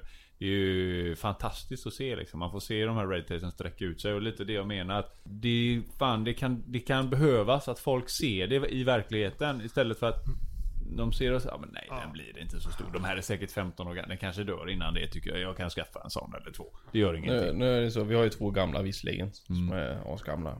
Två hannar. Men en, den, den som är störst nu. Eller han har, han har blivit störst precis nu. Mm. Han liksom fyra och ett halvt år gammal. Mm. Och han är störst. Hur stor är han ungefär? Alltså han är väl en och... Vad kan han vara? 1,15, 1,20 nu. Alltså de, den som de har växt om när den hade fastat vägde 15 kilo. Plus 15 år i alla fall. Ja, jag skulle nog tippa på att den är uppe på en 17-18 Mm. kilo alltså. För Är det fysiskt möjligt att flytta en fisk som är så stor? Oh ja.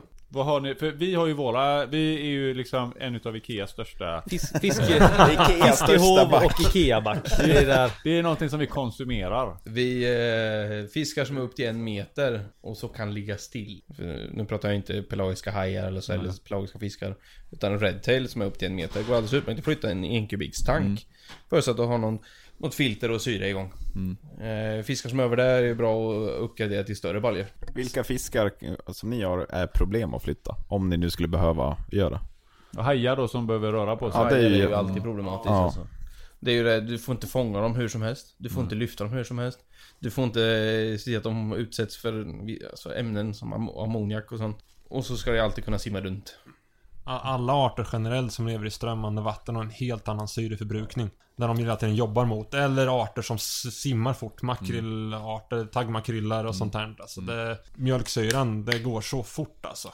En annan grej det är ju vattentemperaturen är med skitnoga. För där kan ju simblåsan kollapsa. Så det sjunger om ett... Ibland så har vi hört att det funkar att dra fiskar i kallvatten. Att man transporterar dem i kallvatten just för att du får ner syre. Du, får, du höjer syre, Ja. syret i vattnet samtidigt som du får fisken att bli lugnare. Den förbrukar inte lika mycket syre. Ja, det, det, det är ju som sagt, som Jocke sa, det är en ajabaja för simblåsa. Det är det. Ja, fiskar som hamnar, går i varmt vatten helt plötsligt hamnar i kallt vatten kan eh, Även om få man gör kollaps av simblåsa. Även om man gör det långsamt så. Eh, ja, det, det kan gå åt båda hållen. Okej. Men... eh, Ja, det, för vi har- det känns väldigt osäkert. Jag, jag Ja. försöker inte hitta ett ja eller ett nej utan jag bara försöker Mm. ställa frågor så att Ja, man fattar. Ja, jag det- fattar, det är det det Det kan vara från, eh, för en nilabborre kan det vara 5 grader. Vi har haft en nilabborre som har kollapsat simblåsa när vi flyttade den från 27 till 22 grader. Det räckte alltså? Ja. För att det skulle, ja det, var- det, det var det som Alltså, hände då? dagen efter hade den ingen simblåsa kvar. Och kunde inte simma därefter. Ska vi börja avrunda kanske? Ja, det... Vi kan göra så att det är någon som har några frågor om filter, för vi gick inte igenom det så mycket. Så, så får de väl hitta mig där, Ja. på, och så får de fråga där. Sumpen underline 87 kommer svara gladeligen på alla filterfrågor. Eller vattenkemi för den delen också då. Ja, det gick vi heller aldrig Vi kom igenom. inte så mycket på vattenkemi. Nej, jag är... Ja, nej, som sagt. Jag tror vi ska avsluta på den där och så får vi se. Det kanske finns mer eh, att prata om. Eh, och då kanske vi kan ta Vi kanske får komma tillbaka köra en någon specialare om någonting annat en annan gång. Vi tackar så jättemycket. Vad heter ni? Kan avsluta vad ni heter. Joakim. Joakim Och Anders. och Anders. Tack så jättemycket. Tack själva. Ja, det här är Jesper som signar ut. Hej då! Ha det gött!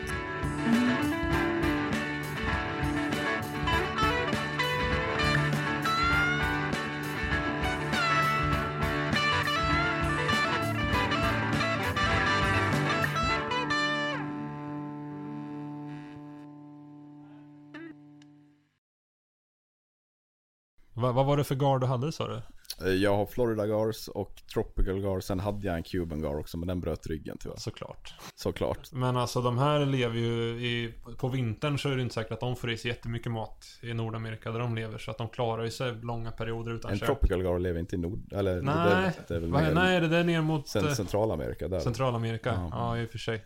Ja, jag tänkte fel banor där. Det klipper vi bort. Ja, men det ska bort ja, det ska bort. Det här blir kvar.